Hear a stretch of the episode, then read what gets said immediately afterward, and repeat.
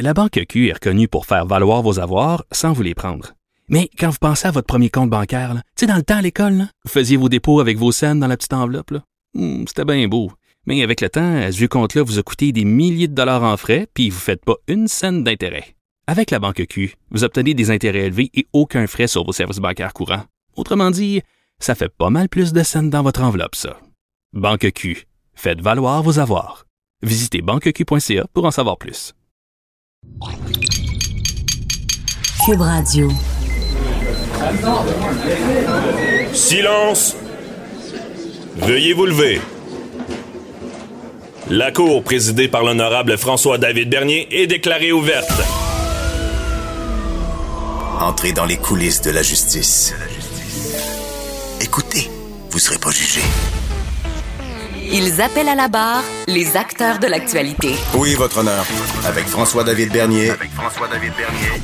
Avocat à la barre. Cube Radio. Bonjour, bienvenue à l'émission.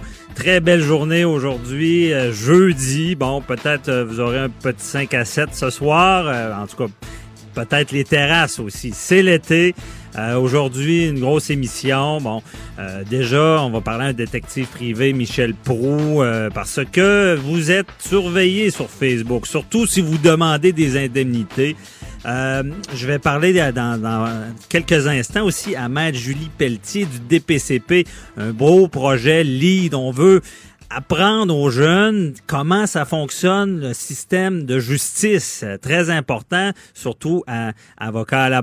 On veut vulgariser tout ce qui est euh, judiciaire, donc on en parle tout à l'heure. Patrice Ouellette avec la gestion de performance. On va parler des concessionnaires. Les voitures, c'est dans notre quotidien. Il va nous donner quelques trucs avec ça. Euh, le dossier El Chapeau, euh, El Chapeau, pardon, avec euh, Maître Jean-Pierre Rancourt qui va nous expliquer tout ça. Et toujours vos questions du public avec euh, Maître Jean-Paul Boilly.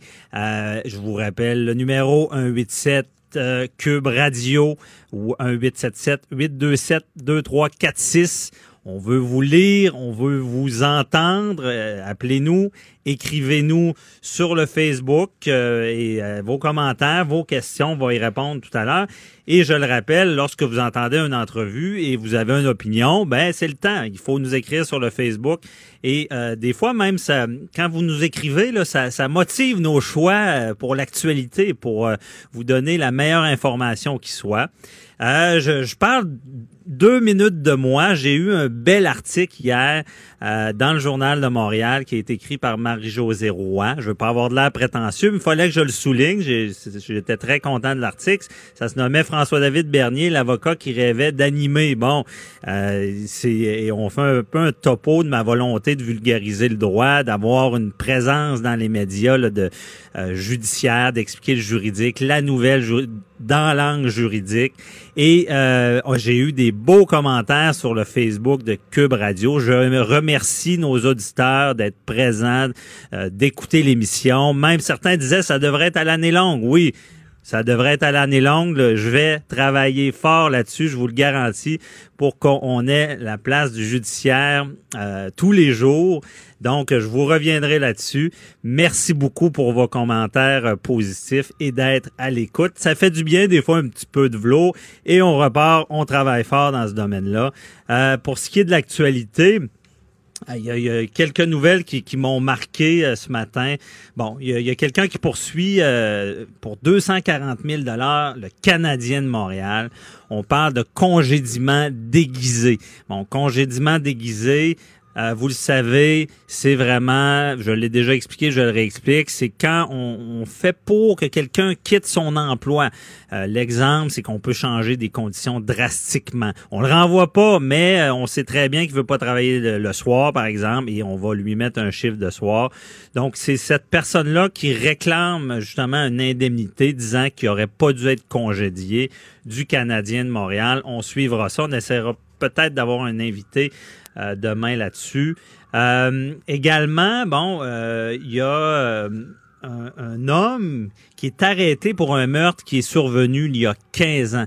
Bon, on rappelle dans ce domaine-là, euh, il n'y a pas de délai, il n'y a pas de prescription, la justice a le bras long, euh, les techniques d'enquête se perfectionnent et malgré qu'il se passe 15 ans, on a vu des cas 25, 30 ans, il y aura, euh, quelqu'un peut être arrêté et on fera la preuve, il y aura ce, un procès euh, je, lis tout le temps dans les médias euh, meurtre prémédité. Euh, ça, c'est un peu une erreur, je le rappelle. C'est un meurtre premier degré. Ça veut dire qu'il est prémédité et de propos délibérés. On pèse le pour et le contre. Je le rappelle, faut dire un meurtre premier degré. il y a souvent cette erreur-là. Autre nouvelle, il y a demande d'indemnisation. Vous savez, bon, quelqu'un qui est blessé peut s'adresser à la CNE-SST ou à ses assureurs pour être indemnisés. Euh, par contre, faites, ben, faites attention, je prône pas les gens qui, qui réclament qui devraient pas, mais sachez que dans le domaine, que ce soit avec l'assureur ou la CNSST, beaucoup de gens se font prendre. Comment ils se font prendre? Ben, par leur Facebook. Facebook, c'est public, on le dira.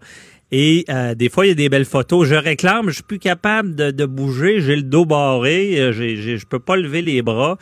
Euh, on voit une belle photo, la personne est en train de faire un sport ou de déménager son ami. Ah, ah on a pris de la pizza, on prend une belle photo, mais on vient de déménager. Il euh, y, a, y, y, a, des gens qui regardent ça. Les, ceux qui indemnisent, sont pas dupes, ils vont vérifier. Et même, il y a, y a des, des, entreprises, il y a, des organisations qui vont engager des détectives privés. Et pour vraiment vérifier, et on voulait en savoir plus. Je suis avec Michel Prou, qui est détective privé euh, chez euh, Corneau, le détective privé. À Québec, on connaît tout ça, c'est sur Grande Allée. Euh, donc, bonjour, Monsieur Prou. Bonjour, monsieur. Merci d'être là. Euh, est-ce que on veut on va en savoir un peu plus sur ça, sur le Facebook, sur les gens qui qui demandent des indemnités et euh, à quelque part, on se rend compte qu'ils qui, pouvaient travailler ou euh, qu'en réalité, ils n'étaient pas limités par leur mouvement. Vous, en tant que détective privé, vous avez vous avez ce genre de mandat-là des, des, employeurs ou pas des employeurs, ouais, des employeurs ou des assureurs? Oui, effectivement, il y a des employeurs ou des assureurs qui vont nous confier des mandats pour faire des vérifications dans ce genre de dossier-là. C'est généralement parce qu'ils ont un doute raisonnable que l'employé ou la personne qui réclame en question euh, a pas toutes les incapacités qu'elle dit avoir. OK. Puis là, c'est important vous pouvez, on, ne peut pas vous, vous mandater seulement parce que ça nous tente de vérifier. Il faut, faut qu'il y ait des éléments, un doute raisonnable. C'est ça, là, il ne peut pas juste m'appeler, nous appeler et dire bon ben vérifie-moi ce gars-là parce que au cas où. C'est, euh, ça ne sera pas recevable par la suite. Il faut qu'il y ait un doute qui laisse croire, soit dans les rapports médicaux, ou qu'un collègue ou qu'un voisin ait rapporté quelque chose euh, qui sème un doute chez l'employeur en question ou chez l'assureur en question. OK. Question, est-ce que le doute peut euh, commencer parce qu'on a vérifié le Facebook, comme dans la nouvelle qui nous intéresse? Effectivement, je crois même que de plus en plus ça arrive fréquemment là, que les personnes responsables vont vérifier les, Facebook de l'individu en question, puis ils vont voir si euh, la personne, supposons, dit qu'elle est plus capable de marcher, puis qu'elle publie sur son Facebook qu'elle va danser à tous les soirs, ça va semer un doute raisonnable. OK, le doute raisonnable peut partir de là. Mais si je ben comprends bien, euh, l'employeur, l'organisation, pour vérifier un Facebook qui est public, n'a pas besoin de ce doute raisonnable-là. là non, ben, écoutez, euh, Facebook, selon mes connaissances, c'est public. Ce que vous publiez sur Facebook, tout le monde qui a accès à votre Facebook peut le voir. Là. Ouais. Donc, comprenez bien que euh, les, employeurs surveillent ça. Là. Je veux dire, quand, il y a des... Il y a beaucoup d'employeurs qui vont même euh, vérifier le Facebook d'une personne, puis le LinkedIn, puis l'Instagram, puis ces choses-là avant d'engager une personne. Ah, OK. Et puis, quand on dit, ben, ne postez pas n'importe quoi sur le Facebook, c'est un peu vrai, là. C'est effectivement, là, c'est parce que ça devient public. Après, tout le monde qui, qui a accès à votre Facebook le, le sait. Mhm. Puis, euh, Monsieur Pro, avez-vous des, des, des, des, cas vécus, là, justement, que vous, vous deviez enquêter sur quelqu'un, puis on, on le retrouve en train de faire ce qu'il devrait pas faire? Écoutez, ça fait 30 ans que je fais ce métier-là. Là. Ça fait que j'en ai, plusieurs. Moi, j'ai déjà vu des personnes se présenter en chaise roulante chez le médecin le matin et oh. faire du jogging l'après-midi. Ah ouais, à, ce point-là, là, de, de simuler, là. OK. Simuler. Euh, j'ai même déjà vu un aveugle conduire son auto. Oh, OK, excusez. Ah ouais, ça, ça, je suis surpris, là, parce que là, c'est poussé assez loin là, de prétendre de ne pas voir et en réalité, il voyait bien. OK. Et, euh, et euh, qu'est-ce que vous faites en tant que détective? Là? Vous arrivez, vous comment vous faites pour, pour construire une preuve? On fait ce que la loi nous permet de faire. Euh, on va généralement, ça va être par filature. Et si la personne a des activités dans des lieux publics qu'elle ne doit pas faire, on va prendre des images vidéo si c'est possible de le faire. Et ensuite, euh, on va se présenter aux instances judiciaires euh, en charge du dossier pour rendre notre témoignage, soumettre notre rapport. Et là, vous utilisez de plus en plus de vidéos au lieu des photos, je pense. Hein? Oui, aujourd'hui, c'est plus la vidéo que la, que la photo. Parce que la vidéo, la preuve est, plus facile à faire, parce qu'on le voit bouger. Ben, on voit le mouvement plus... Euh, ça montre plus le mouvement qu'une simple photo. Là. Ouais. Et là, euh, la technologie a changé, vous êtes mieux équipé. Effectivement, la puissance des caméras est plus grande. Euh, il y a des caméras beaucoup plus petites euh, que lorsque j'ai débuté dans le métier. c'est tout, tout évolue en, en, fin de compte. Lorsque j'ai débuté, Facebook n'existait pas. Ouais, Facebook n'existait pas, mais euh, c'est plus facile maintenant. Là. C'est vraiment euh, euh, parce que Facebook et tout ce qui est réseaux sociaux va peut être un outil pour vous aussi. Effectivement, c'est sûr que on va vérifier. Généralement, on ne connaît pas les Facebook des personnes, mais si on le connaît, on va le vérifier, c'est sûr. Mm-hmm. Et donc, et quand vous faites une filature, ça ne doit pas toujours être facile. Vous devez être de, longues heures à, devoir attendre qu'il se passe de quoi, là. La première euh, qualité d'un enquêteur en filature, c'est la patience. Ah ouais, OK. Il faut vraiment, parce que en, quelques instants, on peut manquer notre sujet, là. Effectivement, c'est d'être patient et attentif. On peut pas lire le journal lorsqu'on fait la filature. On peut pas aller sur Internet, sur notre téléphone. Euh, il faut pas qu'on soit distrait, il faut qu'on soit concentré. Là. Faites pas dormir dans l'auto euh, comme on voit dans les films. Vous, êtes vraiment concentré, vous allez vous relayer pour être sûr de ne pas manquer le sujet. Euh, merci beaucoup, euh, Michel Prou. C'était très éclairant. Et on se reparlera sûrement dans d'autres dossiers parce que vous êtes assez présent dans la, sur la scène judiciaire. Merci, bonne journée. Préparez vos questions. Cube Radio vous offre le service juridique d'avocat sans frais d'honoraires. Appelez ou textez. 187 Cube Radio. Cube Radio. 1877 827 2346. Comment fonctionnent les tribunaux? Qu'est-ce qu'un procureur? Euh, il y aura des centaines d'élèves qui vont apprendre ça. Euh, moi, je, suis vraiment impressionné de notre euh, directeur des poursuites criminelles et pénales parce que il y a cette ben, un, ils font des belles chroniques à l'émission chaque semaine parce qu'on veut faire connaître le droit et on va à la base. On, veut montrer comment fonctionne le système aux jeunes. Ça, ça va aider pour plus tard. Parce que je vous dis, quand les gens comprennent comment ça fonctionne, ben, il y, a, un peu moins de justement de Ah, c'est ça le système, on sait bien, on comprend mal ce qui se passe. Puis des fois, on perd cette confiance-là au système qui est très importante. Je suis avec Maître Julie Pelletier du DPCP. On va se tutoyer pour l'entrevue. Bonjour, Julie. Bonjour, je suis contente d'être euh, d'être parmi vous. Merci d'être là. C'est vraiment en présence en studio. Et euh, c'est un beau projet, ça. Comment ça va fonctionner? Là? Alors, c'est effectivement un magnifique projet qui a été euh, élaboré en 2014 par le DPCP. Mhm. Donc, c'était l'année, le projet pilote. Et c'est conçu pour les euh, élèves de cinquième année du primaire. Ah. Et euh, donc, c'est un, progr- c'est un programme qui a été adopté euh, par un d'un d'un programme qui venait de Los Angeles Mhm. et euh, qui, euh, qui a été euh, en- créé en 1993. Et les études démontraient là, que ça faisait vraiment... euh, il y avait une résistance ensuite euh, à la pression des pairs par les élèves.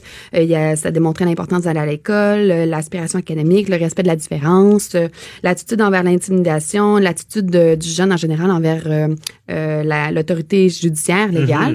Donc, en 2014, le DPCP a adopté, euh, a, a- a pris cette initiative-là américaine et l'a adoptée à la, la réalité québécoise. OK. C'est vraiment, on se rendait compte que c'était un effet positif. Très positif sur les jeunes. Les Alors, jeunes. on l'a essayé en 2014 et euh, dans deux écoles Mhm. euh, à Boucherville. Et euh, vous voyez, ensuite de ça, on l'a on l'a euh, on l'a élargi, donc dans ouais. quatre régions l'année suivante. Et là, cette année, en fait, l'année dernière, 2018-2019, nous sommes allés dans 32 écoles, dans 21 villes. Il y a eu euh, 46 groupes de cinquième année qui ont été rencontrés seulement l'année dernière, ce qui représente 1043 élèves. Wow.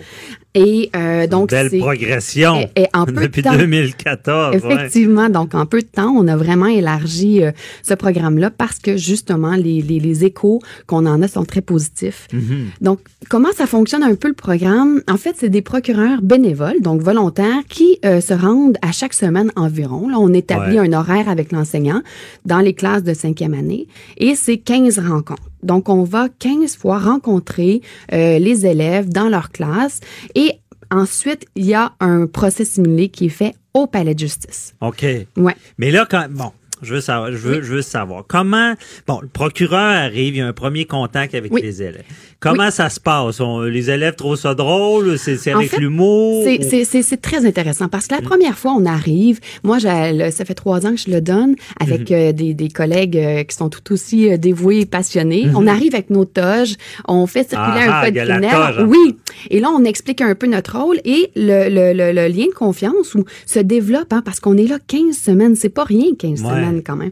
Et à chaque, à chaque semaine, on a à chaque leçon, c'est 15 leçons, à chaque leçon, on a des thèmes différents. Donc, au début, on aborde vraiment, on démystifie le procès criminel. Donc, on, on, on part vraiment de, du signalement d'un crime jusqu'à la peine. Donc, qu'est-ce qui se passe? Là, il y a une arrestation. Ensuite, il y a la comparution, l'enquête sur mise en liberté, le procès, la peine, la cour d'appel. Donc, on explique ça. On explique le rôle des intervenants judiciaires. Donc, c'est quoi le procureur de la couronne? C'est quoi un avocat de défense? C'est quoi le greffier? C'est quoi le rôle du juge? Euh, le huissier, etc. Donc, ça, on met les bases au début. Puis après, on entre vraiment dans du contenu juridique. Euh, on, est- on explique, euh, tu sais, c'est- quoi la, la, la loi sur le système de justice pénale pour adolescents. On fait une distinction avec euh, le, le système pour adultes. On explique le, la, la, le- les armes. On explique aussi l'alcool, la drogue, les stupéfiants, tout ça. On explique les gangs de rue. On a une leçon sur l'intimidation. On a une leçon aussi sur les préjugés, les stéréotypes.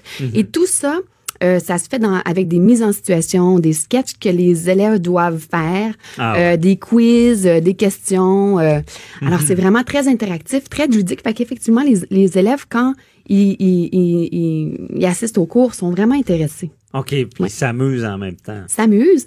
Puis, nous, ce qu'on a, ce qu'on a fait aussi, c'est qu'on a fait une boîte de questions. Alors, quand on est là une heure, on donne une leçon, ce qui est très interactive. Et quand on quitte, si les élèves pensent à une question sur le système de justice, sur euh, peu importe le, le sujet, peuvent, durant la semaine, euh, indiquer leurs questions. Et nous, euh, on, on prend toujours un moment, soit au début ou à la fin de la période, pour répondre aux questions qui sont dans la boîte des questions. Donc, c'est très intéressant. Très intéressant et je retiens le mot. Justement, parlons-en des questions. Est-ce qu'il y a des questions qui reviennent toujours? On- qui, avec ces jeunes-là, là, qui vraiment question type là. Euh, Pourquoi on a une toge? Ouais, ça. euh, euh, une question aussi que je me fais souvent poser, c'est est-ce que quand on est procureur, euh, on a, on est menacé? Est-ce qu'on a Ah peur? Est-ce que c'est de, est-ce que, euh, est-ce que, qu'est-ce que la chose la plus dégueulasse que vous avez vue? Euh, Ah ouais. Eux sont très intéressés. Ils pensent que c'est vraiment comme dans les films. Alors c'est intéressant parce que c'est vraiment le- souvent le premier contact qu'ils ont avec un avocat et c'est pas un contact de, un- un- un- euh, on, on va là pour expliquer notre carrière 30 minutes puis on quitte. C'est vraiment un Ah, contact sur une longue période. Donc, il y a une relation qui s'installe et une démystification vraiment du procès criminel, euh, de, de, de, de notre rôle. Donc, euh, ça permet vraiment d'aller en profondeur euh, puis de, de démystifier tout ça Mhm. avec eux. Mais euh, aussi, euh, est-ce est-ce que ça les intéresse à tel point que souvent des jeunes vous disent, moi, je vous, à la fin, je voudrais devenir avocat? Ben écoutez, c'est sûr que le but du programme, c'est pas d'en faire des avocats. On va avoir euh, surpopulation d'avocats. c'est pas le... Mais par contre, c'est sûr que je vous dirais que euh, l'année dernière, il y a eu 102 procureurs volontaires qui sont allés. Donc, les procureurs Mhm. qui vont dans les écoles, ce sont des procureurs qui sont passionnés par leur métier. Donc, nécessairement, ça, ça, ça, ça, ça dégage C'est ça. contagieux, Ben, un peu. puis on est là longtemps, puis on est, on est enthousiaste, on leur apprend plein de choses. Puis moi, je trouve que c'est un métier qui est extraordinaire. Donc, c'est sûr que ça, c'est Mhm. probablement senti par les élèves. Donc, quand ils auront un choix à carrière à faire plus tard, euh, on verra ça effectivement. Ah mais ouais. euh, le, le, le but, c'est plutôt de démystifier le système de, de justice criminelle, puis de, de les aider à faire des bons choix. Mhm. Et pourquoi on va en cinquième année? Ben, premièrement, c'est un état, euh, ils sont dans un état critique du développement à Oui, cet âge-là. Mais c'est aussi qu'ils ont 10, 11, 12 ans.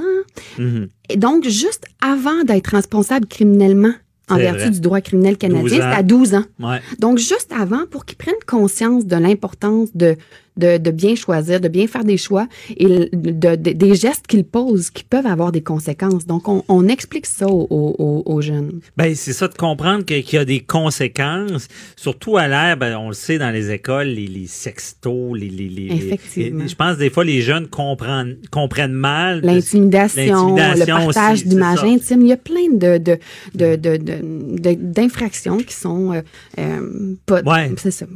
Des fois, on se rend compte qu'ils comprennent pas toujours l'impact puis ce qu'ils peuvent faire, que c'est. Oui, puis la pression des pères aussi est très importante. Alors, de, on leur donne des outils. hein. Il y a des méthodes qui leur sont données pour résister à la pression des pères. C'est important.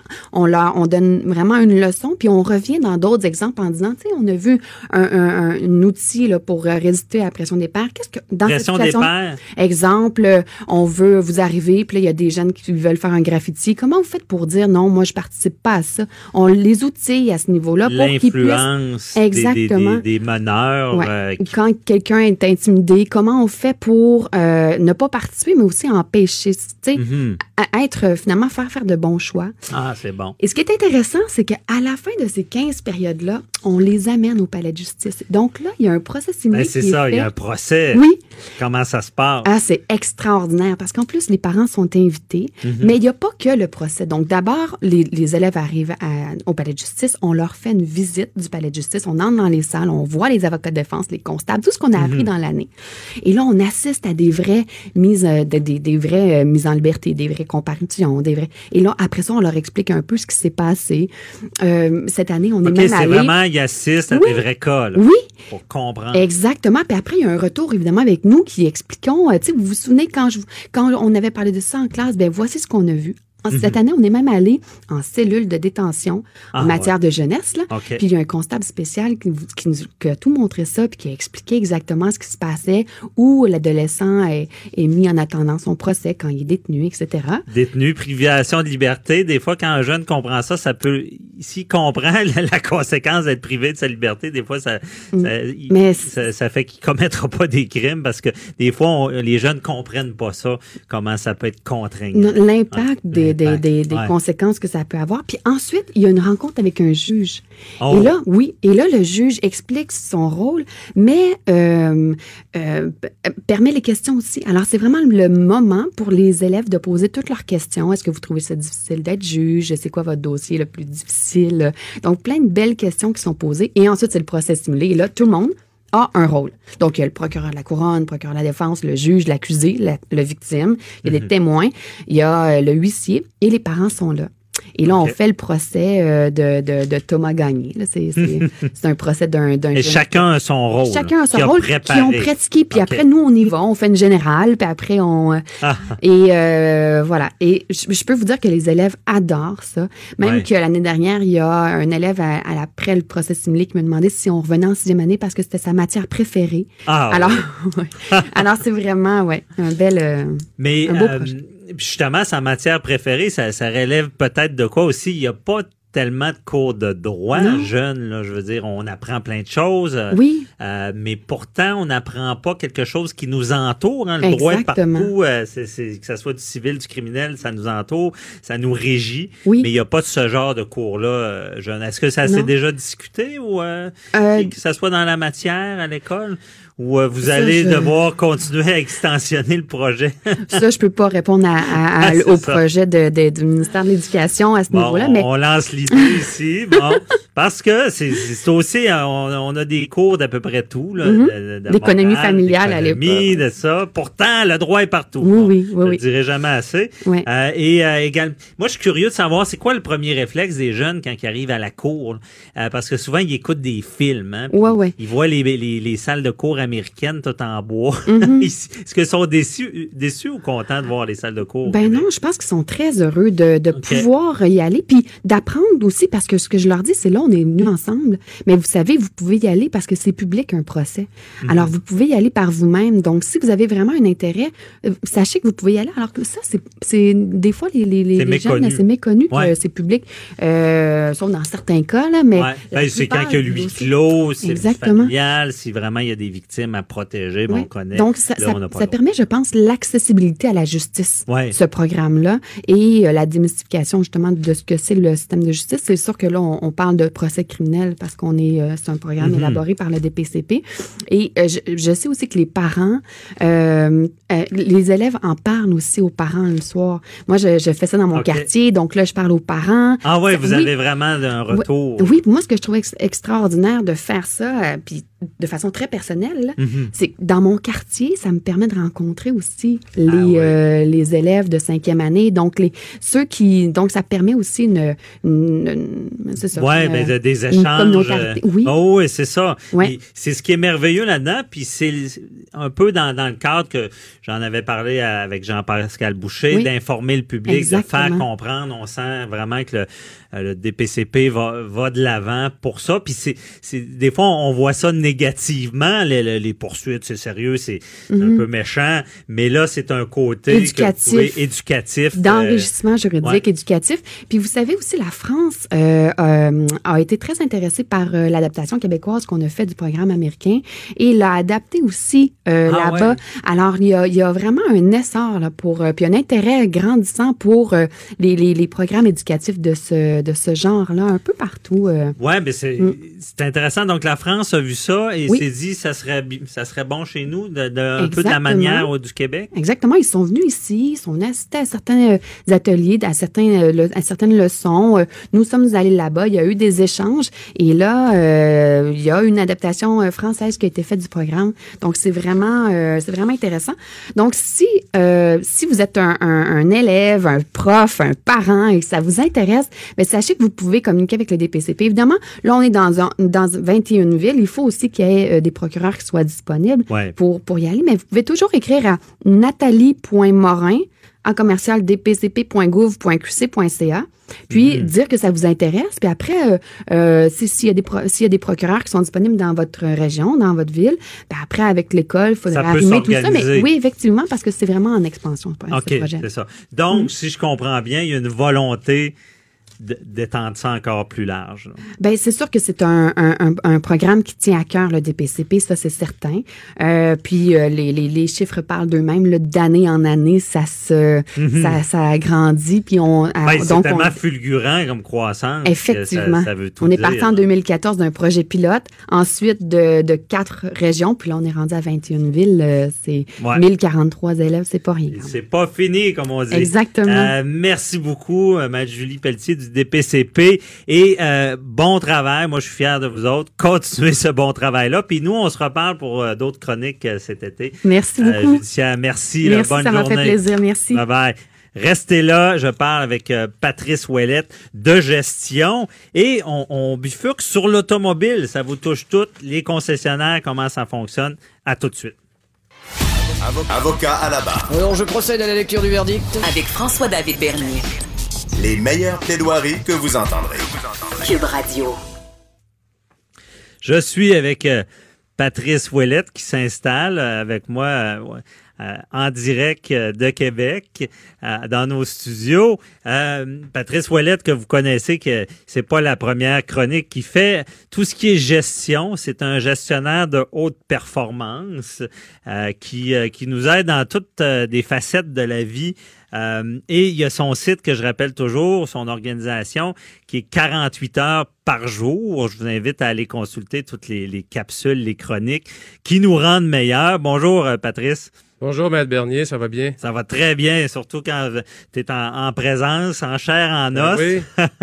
Et euh, c'est ça, ce matin, on, veut parler de, des concessionnaires des automobiles, parce que toi, tu as géré combien d'employés à peu près dans ce domaine-là? 350 employés, 350 millions de chiffre d'affaires. Donc, euh, des grosses opérations dans le secteur automobile qui m'ont permis euh, d'amener des équipes, euh, comme on, parle souvent de haute performance, mais c'est de là de vient cette passion-là de la haute performance que j'ai appliquée dans le domaine des affaires. C'est ça. Et de l'automobile, qui n'est pas toujours un domaine facile non plus là, à, gérer. Il y a énormément de compétition. C'est une industrie qui est ultra, ultra compétitive. Mm-hmm. Et puis, il y a aussi, il euh, faut le dire, euh, les concessionnaires automobiles n'ont pas bonne presse. Hein. On est près du Parlement.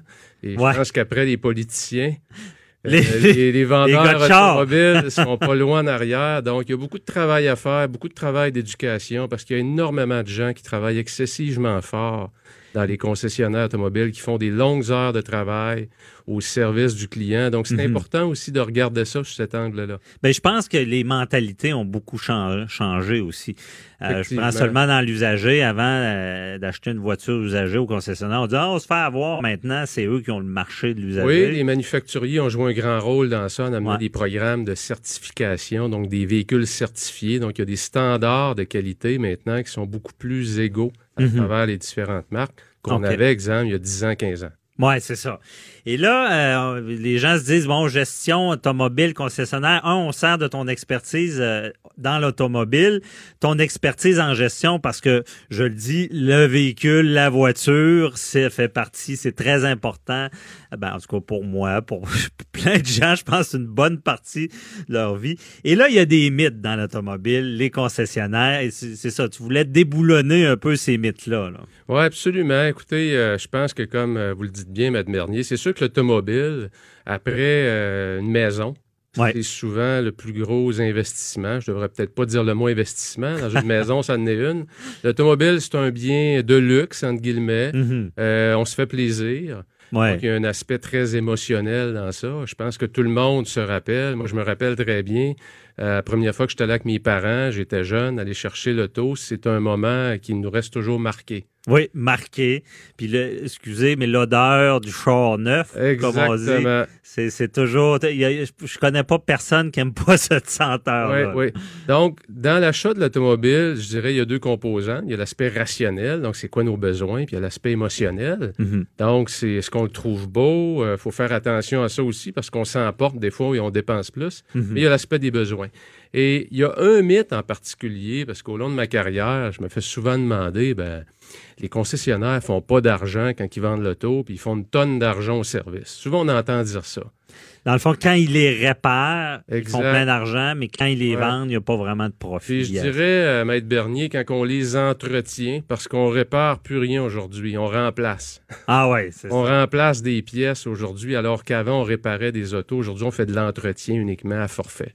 Mhm. Donc, pour un peu euh, renchérir sur ces mythes-là, le concessionnaire moyen au Canada fait environ 1500 dollars par auto, calculant environ 5% Donc, si vous prenez un véhicule de 30 000 dollars environ, qu'il soit loué ou acheté ou payé cash, ça n'a aucune importance. Le prix que le concessionnaire le paye, peu importe la marque, c'est le même. Mhm. Donc, il y a à peu près un 5% de profit brut. Donc, c'est un véhicule de 30 000 on parle de 1500 Et là-dessus, ben, il y a un conseiller à payer, un conseiller aux ventes, qui va avoir environ un 20% donc, c'est ce qui reste au concessionnaire pour payer sa structure de dépenses. Environ 1500 1500 de profit brut. Si on va au service... Mais seulement sur le 1500, j'entends des questions déjà. Est-ce que, est que euh, ça permet de négocier? Est-ce que, est que ces marges-là se négocient? Les prix se négocient dans concessionnaires? Absolument, absolument. Puis je vous dirais par rapport au... C'est toujours un peu... Euh, pour les gens, se demandent toujours ce que je me suis fait avoir. Ouais. Ben, le meilleur moment pour négocier le meilleur prix, c'est les trois derniers jours de chaque mois. Ah oui. Parce qu'il y a tellement de pression. Un mois dans l'automobile, c'est comme une année. Ah, OK. Donc, à chaque mois, on est mesuré, peu importe la marque, il y a des objectifs précis. Donc, ça part d'en haut du manufacturier qui a des objectifs nationaux, provinciaux, Mhm. par concessionnaire. Puis chaque concessionnaire a des objectifs pour son équipe de vente et pour chaque vendeur. Donc, il faut humaine- atteindre les, les objectifs. Pour atteindre les objectifs et la nature humaine étant ce qu'elle est, au début, quand on veut perdre du poids, on est paresseux. Ouais. Quand les délais arrivent, on se met en marche. C'est la vrai. même chose dans l'automobile. Au début du mois, il se passe pas grand-chose. Quand la fin du mois arrive, puis il y a beaucoup d'argent qui est en jeu pour le concessionnaire, ben, les trois derniers jours du mois, c'est le sprint. Si vous rentrez dans un concessionnaire automobile le 28, 29, 30 ou 31, c'est sûr que vous allez avoir le meilleur prix du mois va être là. Ah, c'est bon à savoir. Très bon à savoir, euh, Patrice, tu nous relèves des secrets euh, pa- parce que moi, je, je commence à comprendre que ça peut s'appliquer dans beaucoup de domaines de vente. Moi, j'ai eu une galerie d'art pendant euh, Oui. longtemps, puis on avait quand même des, des objectifs. Et oui, c'est vrai que dépendamment de l'entreprise, il y a des moments où est-ce qu'on on- est plus flexible. Exact. Chaque industrie a sa, sa structure, si on peut dire, mais comme on dit toujours dans l'automobile, la fin, euh, la fin du mois, c'est la fin du monde. Mhm. Donc, on est soumis à cette pression-là. Puis je vous dirais, l'autre critère qui va modifier de façon, qui peut faire varier le prix que vous payez, c'est si vous rentrez chez le concessionnaire et vous rentrez pour magasiner, vous n'aurez jamais le même prix que si vous rentrez pour acheter. Ah ouais? OK, explique ça. Et ce que je veux dire par là, c'est que si vous rentrez, vous êtes au début de votre processus et vous magasinez et vous n'êtes pas prêt à faire une offre, c'est la même chose que pour une maison. Lorsque vous êtes prêt à faire une offre, c'est là que vous avez le meilleur prix. C'est pas lorsque vous êtes en train de magasiner. Ah ouais. Donc, donc, si vous êtes au début du processus, vous dites on va rentrer chez Toyota, après ça, on va aller voir le Honda, puis on va aller voir le Mazda. Ben, c'est sûr que vous n'aurez pas le meilleur prix si vous commencez chez Toyota. Ah ouais. Et si vous rentrez chez Toyota, votre choix est fait avant de rentrer. Vous voulez un RAV4 2019 avec tel niveau d'équipement, de telle couleur. Soyez assuré d'une chose. Si vous allez avec ces critères-là en fin de mois, vous allez avoir une excellente transaction. Vous pouvez dormir tranquille. Ah ouais, de vraiment savoir ce qu'on veut. Exact. d'aller au bon moment, de le demander. Mais trop savoir ce qu'on veut, est-ce que ça peut faire qu'il se dit il veut, donc je vais y vendre plus cher? ou- Écoutez, il y a tellement, tellement de compétition que le- le- les marchés s'équilibrent. hein. C'est comme Mhm. à la bourse. hein. Il y a tellement de compétition et l'équipe de vente a tellement peur que vous allez chez le compétiteur qui vend la même marque, si votre choix est fait, Ouais. que vous risquez de... Soyez patient un peu, établissez un bon lien avec votre vendeur, puis il va travailler Parce pour que vous. le, le vendeur veut ce qu'on appelle, tu dois connaître bien ça, le closing, l'anglicisme. Ouais. S'il te laisse partir, la roue tourne, il n'y a plus de contrôle. Tandis que quand tu es, là, là c'est le temps. C'est difficile de faire rentrer un client une deuxième fois. Ah ouais. Quand il rentre une deuxième fois, et surtout que c'est le couple qui rentre, ben là, on peut s'assurer que c'est pas mal sûr que là, ils viennent pour acheter. Ouais. Donc, il faut vraiment être maladroit comme conseiller en vente pour faire partir un client qui vient en couple Mhm. une deuxième fois. OK. Parce que là, on l'a perdu parce qu'on l'a mal servi, on ne l'a pas écouté. Je comprends bien. Et je comprends bien que le vendeur regarde à qui il a affaire aussi. C'est un analyste. C'est qui les décideurs? C'est qu'il est. Ouais, c'est ça. Moi, je regarde, Qui, euh, qui je- porte les culottes dans le couple. Je regarde dans mon. C'est ça, lui. Ouais. conjointe, elle a un critère, il faut que le taux soit blanc. Ah ouais, c'est ça. C'est pas compliqué, là. C'est pas compliqué. La couleur. C'est la couleur. Les Donc, il y, a- il y a une portion émotionnelle, tout dépendant de quel genre d'acheteur vous êtes. Mhm. Il y a une portion plus rationnelle, les besoins qu'on qu'on appelle. Bon, c'est bon. Et là, autre mythe, est-ce que vraiment il y a un moment dans l'année? On dit, ben, est-ce que c'est au printemps, est-ce que c'est à l'hiver? Est-ce qu'il y a un, un me- Là, on comprend fin de mois, mais est-ce qu'il y a un meilleur moment dans l'année? Je vous dirais, il y a une dizaine d'années, le- les ventes printanières, la fièvre du printemps, comme on, a, comme on Mhm. appelle, était vraiment, c'est un cycle excessivement important, alors que le comportement du consommateur dans les dix dernières années s'est modifié, ce qui fait qu'aujourd'hui, à tous les mois, il y a des promotions. Ah. Donc, euh, si le timing n'est pas pendant le printemps, même si on a la fièvre du printemps, c'est la fin de l'hiver, on devient plus émotionnel Mhm. lorsque le soleil arrive, puis qu'on veut changer d'auto, la piqûre nous pogne, mais à ce moment-là, vous n'aurez pas un meilleur deal, autrement dit, au printemps qu'au mois de janvier. Ça peut pas être l'inverse, disant, ben, moi, je me dirais, bon, printemps, tout le monde va acheter un véhicule, c'est le fun, c'est l'été. Tandis que là, il commence à neiger, je sais pas, ils doivent moins en vendre, donc je vais aller. C'est-à-dire que les, objectifs de vente sont ajustés en fonction de la saisonnalité. Mhm. Ce qui fait qu'au printemps, vous avez des gros objectifs, vous devez vendre. Mais ah. si votre objectif au printemps, c'est 300 autos dans le mois, puis en décembre, c'est 75, ben le 75 est aussi dur à faire que le 300. Ouais, OK. Donc, il y a toujours des raisons aujourd'hui pour faire des ventes. Mhm. Euh, à Noël, c'est le Boxing Day. C'est rendu aujourd'hui qu'on a le, Black Friday ou le Vendredi fou. Donc, euh, je pense que les gens qui font de la vente de détail sont extrêmement imaginatifs pour inventer des raisons pour faire consommer les gens. OK. Donc, il y a, toujours un bon prétexte. Là. Euh, il ne reste pas beaucoup de temps, mais comme ça, y a-t-il la pire chose à faire quand on achète un auto? Pire chose à faire, je vous dirais, c'est d'essayer d'équilibrer dans votre achat l'aspect émotionnel et rationnel. Euh, mhm. souvent, on rentre dans le concessionnaire, évidemment, c'est des voitures neuves, sont toutes belles, ils vont toutes bien. Euh, avant de partir, assurez-vous de bien comprendre c'est quoi vos besoins. Ah. Et aussi, ben, écoutez votre émotion, parce qu'à quelque part, on a une vie, puis il faut se faire plaisir aussi. Mais il faut équilibrer ces deux côtés-là, ces deux aspects-là. Si on va trop dans l'émotion, ben, on peut se mettre dans le trouble financièrement, mhm. parce que les constructeurs sont très imaginatifs pour vous faire dépenser plus. D'un autre côté, ben, c'est un plaisir de la vie. S'acheter une belle voiture, c'est aussi un bien qu'on est fier de posséder et de mhm. conduire. Donc, il faut savoir bien comprendre ses besoins puis savoir c'est quoi les limites de l'émotion. Ben ouais, ben bien dit finalement la pire chose à faire et la meilleure chose à faire équilibrer ça. Et je retiens surtout savoir ce que vous voulez quand on sait pas trop ce qu'on veut. Des fois, on finit avec trop.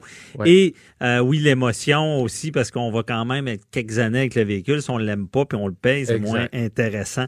Merci beaucoup, euh, Patrice Ouellette, euh, de, de, cette belle entrevue. Je pense que ça aide beaucoup de gens, les concessionnaires. Et on, se reparle la semaine prochaine en direct d'Italie, de non, de, de Barcelone, en direct de Barcelone la semaine prochaine. Sujet, sujet très intéressant pour les gens qui, euh, qui voyagent. Ben oui, OK. Parfait. On, te retrouve là. Puis déjà, euh, bon voyage, mais on, va se parler en direct.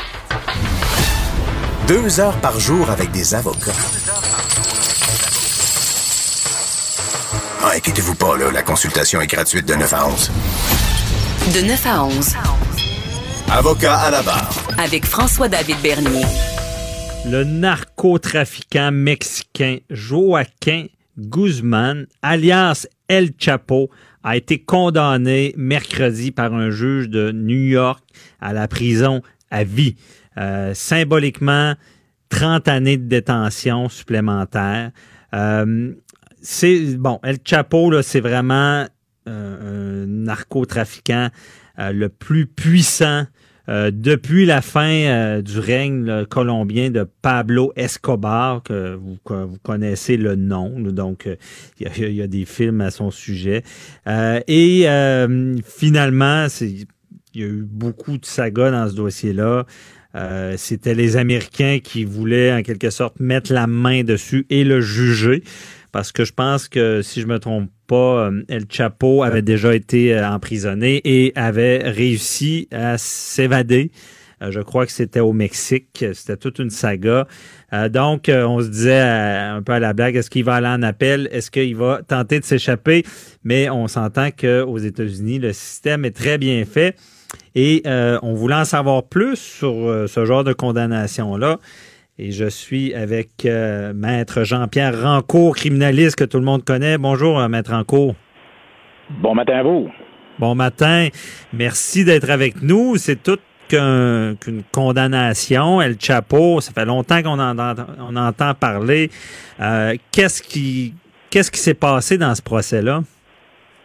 Ben, il y a eu le procès, ça a duré trois mois. Euh, on, je sais pas si euh, euh, tout le monde a suivi ça, mais euh, peut-être que vous avez vu la série. Il y a une série de faite aussi sur lui qui était un peu romancée, mais qui nous, ah. nous apprenait un peu qui était Chapeau. Et alors là, il y a eu un procès de trois mois. Évidemment, il y a des, des complices qui sont venus témoigner contre lui, qui ont été, qui ont fait des deals avec l'État. On sait qu'aux États-Unis, c'est assez fort, ça, un deal avec l'État, mais c'est pas comme au Québec. Euh, c'est fait euh, quand, par exemple, un individu décide de collaborer avec la justice. C'est pas fait entre les policiers et lui là. Euh, on fait ce qu'on appelle un proffer, c'est-à-dire une rencontre avec le, le, délateur, son avocat, le procureur de la couronne, qui est soit un US attorney, les policiers, et tout ça est filmé. Et là, on va lui demander si vraiment il veut collaborer avec la justice. Et tout ça est filmé et on fera un contrat avec lui. Euh, en tout cas, tout est fait en bonne et due forme. Alors, il y en a eu plusieurs là-dedans qui ont témoigné contre leur ancien boss ou ancien complice. Mhm.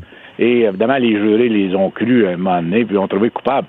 Alors, aux États-Unis, l'emprisonnement à vie, c'est bien à vie. Eh ben, Tranco, euh, on va continuer là-dessus, mais si je comprends bien, aux États-Unis, les complices euh, est-ce que c'est vrai qu'ils peuvent obtenir plus d'avantages dans le sens de, est-ce qu'ils pourraient ne pas ah être accusés parce qu'ils ont participé? Parce que euh, c'est pour ça qu'ils collaborent avec la justice. S'ils sont accusés eux-mêmes, ils vont avoir des sentences plus clémentes plus clémentes. Puis est-ce que c'est est-ce qu'aux États-Unis on, est encore plus clément avec les gens qui participent qu'au Canada? Ben, plus clément, c'est parce que là-bas, les sentences sont beaucoup plus fortes. Moi, j'en ai fait beaucoup aux États-Unis, j'en fais encore. Euh, on mhm. va dire, par exemple, dans des cas de drogue, on va dire à l'individu, écoute, si tu collabores pas, tu t'en vas pour 25 ans. Et 25 ans, là-bas, ben, c'est pas euh, le tiers puis le sixième, c'est 24 ans et demi. Alors, les ah. gars savent qu'ils s'en vont dedans pour le restant de leur jour. Alors, ils se mettent à table puis ils parlent. Alors, c'est comme ça qu'on obtient euh, des délateurs plus facilement aux États-Unis en leur menaçant qu'ils s'en vont en prison pour le restant de leur jour. Alors, ça mhm. arrive régulièrement, ça. OK. Et là, on va donner une peine moins grande. Puis c'est intéressant de dire, aux États-Unis, on est plus sévère. Je veux dire, il y a, moins de libération euh, hâtive ici. Bon, ben, on sait, ben, c'est au, tiers, euh, dépendamment du crime. Mais c'est sûr que pour les, les, les, meurtres, c'est prison à vie, là, mais c'est des, des minimums. Donc, c'est dans tous le les genres de crimes, on, ils risquent vraiment de faire plus longtemps de prison. Oh, surtout dans les cas de drogue, on est très, très sévère aux États-Unis. Euh, des sentences là, de euh, on, parle de 20, 25 ans, on parle d'emprisonnement à vie. Dans son mhm. cas, lui, emprisonnement à vie, ça veut dire la vie. Alors qu'au Canada, ici, sur un meurtre, par exemple, au premier degré, c'est emprisonnement à vie, mais on est éligible aux libérations au bout de 25 ans. Là-bas, il n'y a mhm. pas de libération, c'est à vie. Et le juge en a mis un petit peu plus. Il l'a condamné à 30 ans supplémentaires en cas, en cas de quoi, je sais pas. C'était simplement pour faire un petit show puis démontrer qu'on veut euh, donner un exemple. Mais l'exemple, quand tu es condamné à vie, tu peux pas faire deux vies. Hein? Tu vas mourir en prison. Non, c'est ça. Mais justement, je comprenais mal ça. C'est il, donne 30 ans de plus que la vie. C'est pour dire que c'est sévère comme peine ou? Ben, c'est ça, c'est un show dans le fond, parce que euh, on le sait que il va purger la vie en dedans. Euh, à moins mhm. qu'en euh, appel, on sait qu'il s'en va en appel, son avocat l'a bien dit, il s'en va en appel du jugement. La sentence est automatique. Pour ce genre de crime-là, là-bas, c'est le minimum, c'est l'emprisonnement à vie. Donc le juge ne va pas besoin le choix. Mais il va en appel ou il va s'évader. Mais là, ça me surprendrait beaucoup qu'il s'évade d'une prison aux États-Unis, surtout mhm. dans la prison qu'ils l'ont mis dans le moment, à sécurité maximum. Et à ce moment-là, ça serait extrêmement difficile pour lui de s'évader, même si il y a toutes sortes de trucs, puis les moyens de le faire, euh, il va être surveillé. D'ailleurs, il s'est plaint lorsqu'il a pris la parole à la fin du, euh, euh, je pense que c'est hier, lors de la sentence, il a pris la parole, puis il a dit que ses conditions de détention étaient exécrables. Ah oui. Il est, il est 23 heures sur 24 dans sa cellule. il n'y a pas de visite. Sa blonde ne peut même pas aller le voir. Euh, il est tout seul, euh, il, écoute, euh, il, est entre quatre murs et la, façon de s'évader, ça serait extrêmement difficile.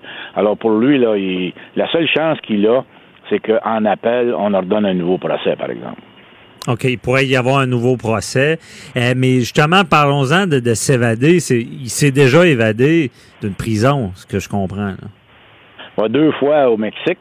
la dernière fois, c'était la plus spectaculaire parce que euh, lui, avec ses acolytes, mais ses acolytes ont réussi à creuser un tunnel. Euh, écoutez, je pense que ça avait un kilomètre et demi ah, euh, ah sous la sous, en haut sous la terre et les, les gens avaient, étaient bien sophistiqués. On avait un, un, monorail, un genre de rail pour qu'un un bicycle, un moteur avec un trailer, hein, une remorque, puisse sortir de la terre. Fait qu'on travaillait pendant des, des semaines, voire des mois pour creuser ce tunnel-là, qui arrivait juste en dessous de sa cellule à la chambre de bain. Parce que les caméras qui étaient là 24 heures sur 24 sur lui dans sa cellule, la seule fois où, par exemple, on ne pouvait pas le voir, c'est lorsqu'il allait à la salle de bain. Euh, sur ah, euh, le, bidet. Et lorsqu'il s'assoyait sur le bidet, on ne le voyait pas. Et c'est là qu'un trou a été creusé, puis c'est là qu'il est parti. Alors, il y a eu le temps euh, de, d'embarquer sur le, la motocyclette là, avec un complice puis de sortir de là et de s'évader. Alors c'était vraiment spectaculaire et tout le monde le reconnaît à cause de ça. C'est digne d'un film, là, cette histoire-là. Un oui, d'ailleurs, Comment? D'ailleurs, il y a eu un film. Il y a une série qui est vraiment palpitante, là.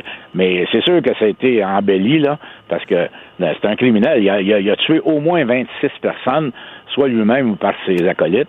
Alors, c'est des meurtres, euh, de la drogue, etc. Tous les crimes étaient possibles. Il n'y avait aucune, euh, euh, aucune foi et loi, lui, là.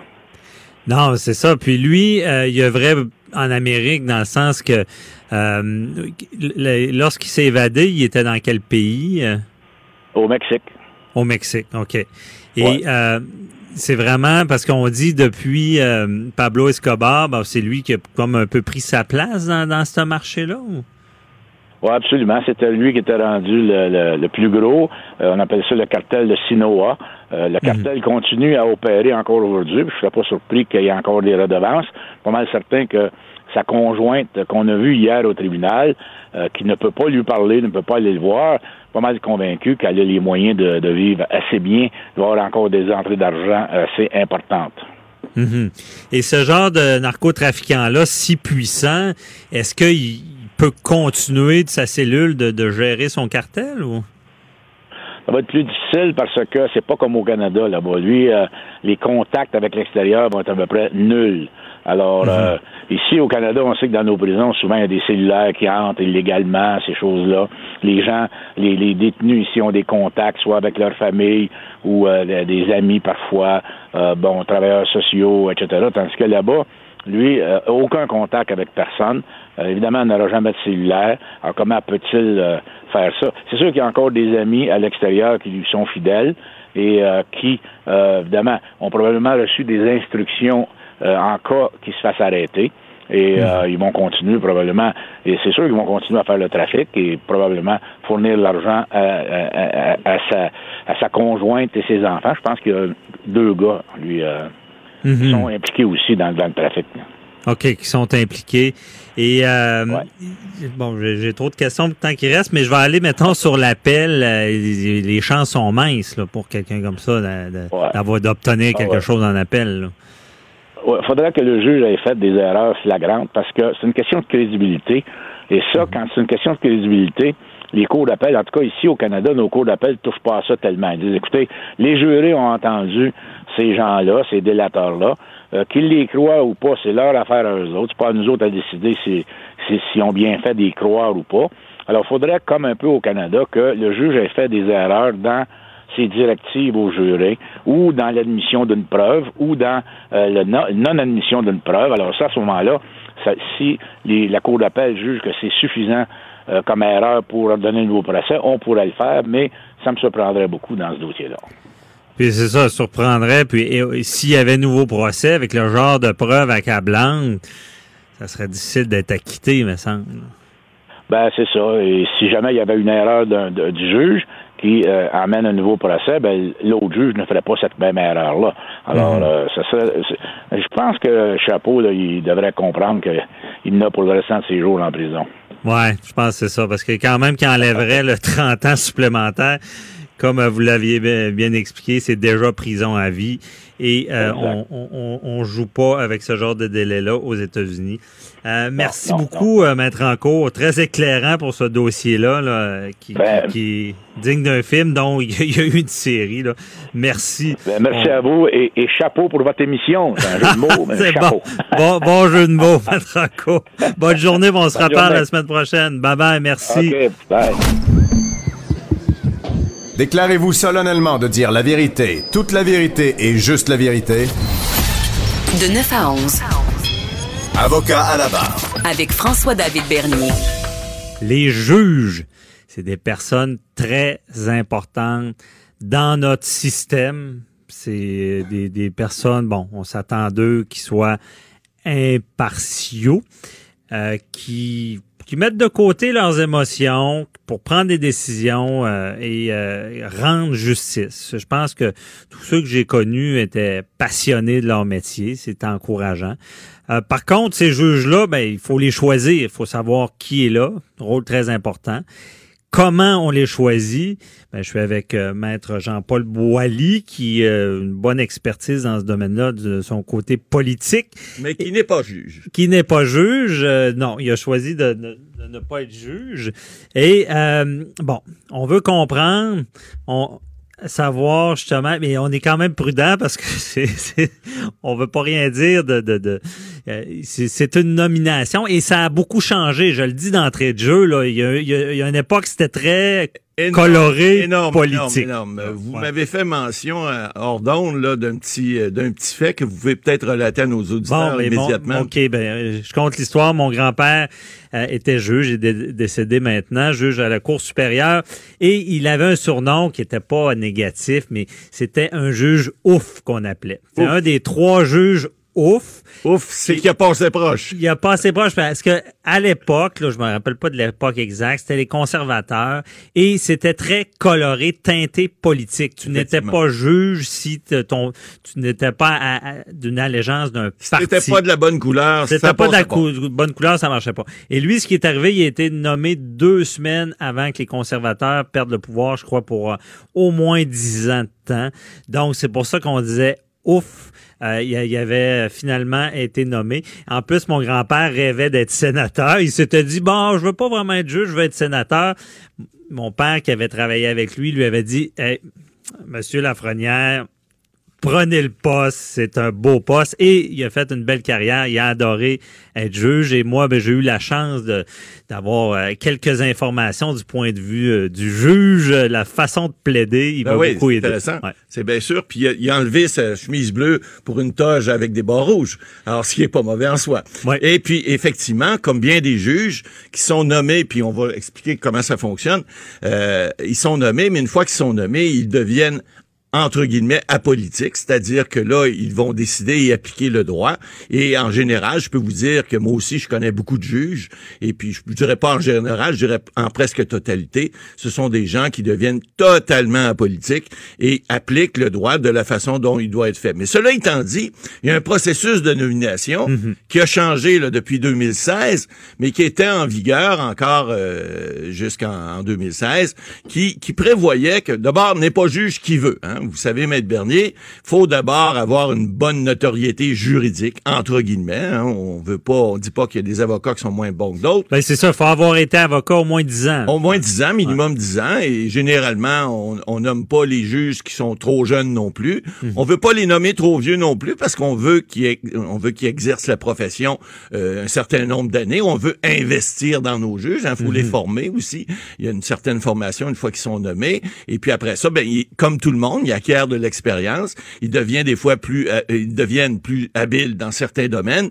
Donc, on veut les garder le plus longtemps possible. La seule restriction qu'ils ont, c'est qu'à l'âge de 75 ans, ils doivent prendre leur retraite. Leur retraite est obligatoire à ce moment-là. Mais il reste juge à vie. Ils restent juges à vie. Ils peuvent après ça avoir des fonctions d'adjudicataire, par exemple, au niveau d'arbitre, euh, que ce soit au niveau de commercial, relation de travail, civil ou autre. Euh, mais effectivement, ils, restent, ils- ils gardent le, le, le, le, le- la- le terme de juge à vie. Et eux, c'est des vrais honorables. C'est des vrais honorables, on l'a vu hier, euh, donc ils gardent le titre également. Bon, e- effectivement, euh, Mais Maître Boily, j'ai rien qu'une petite parenthèse.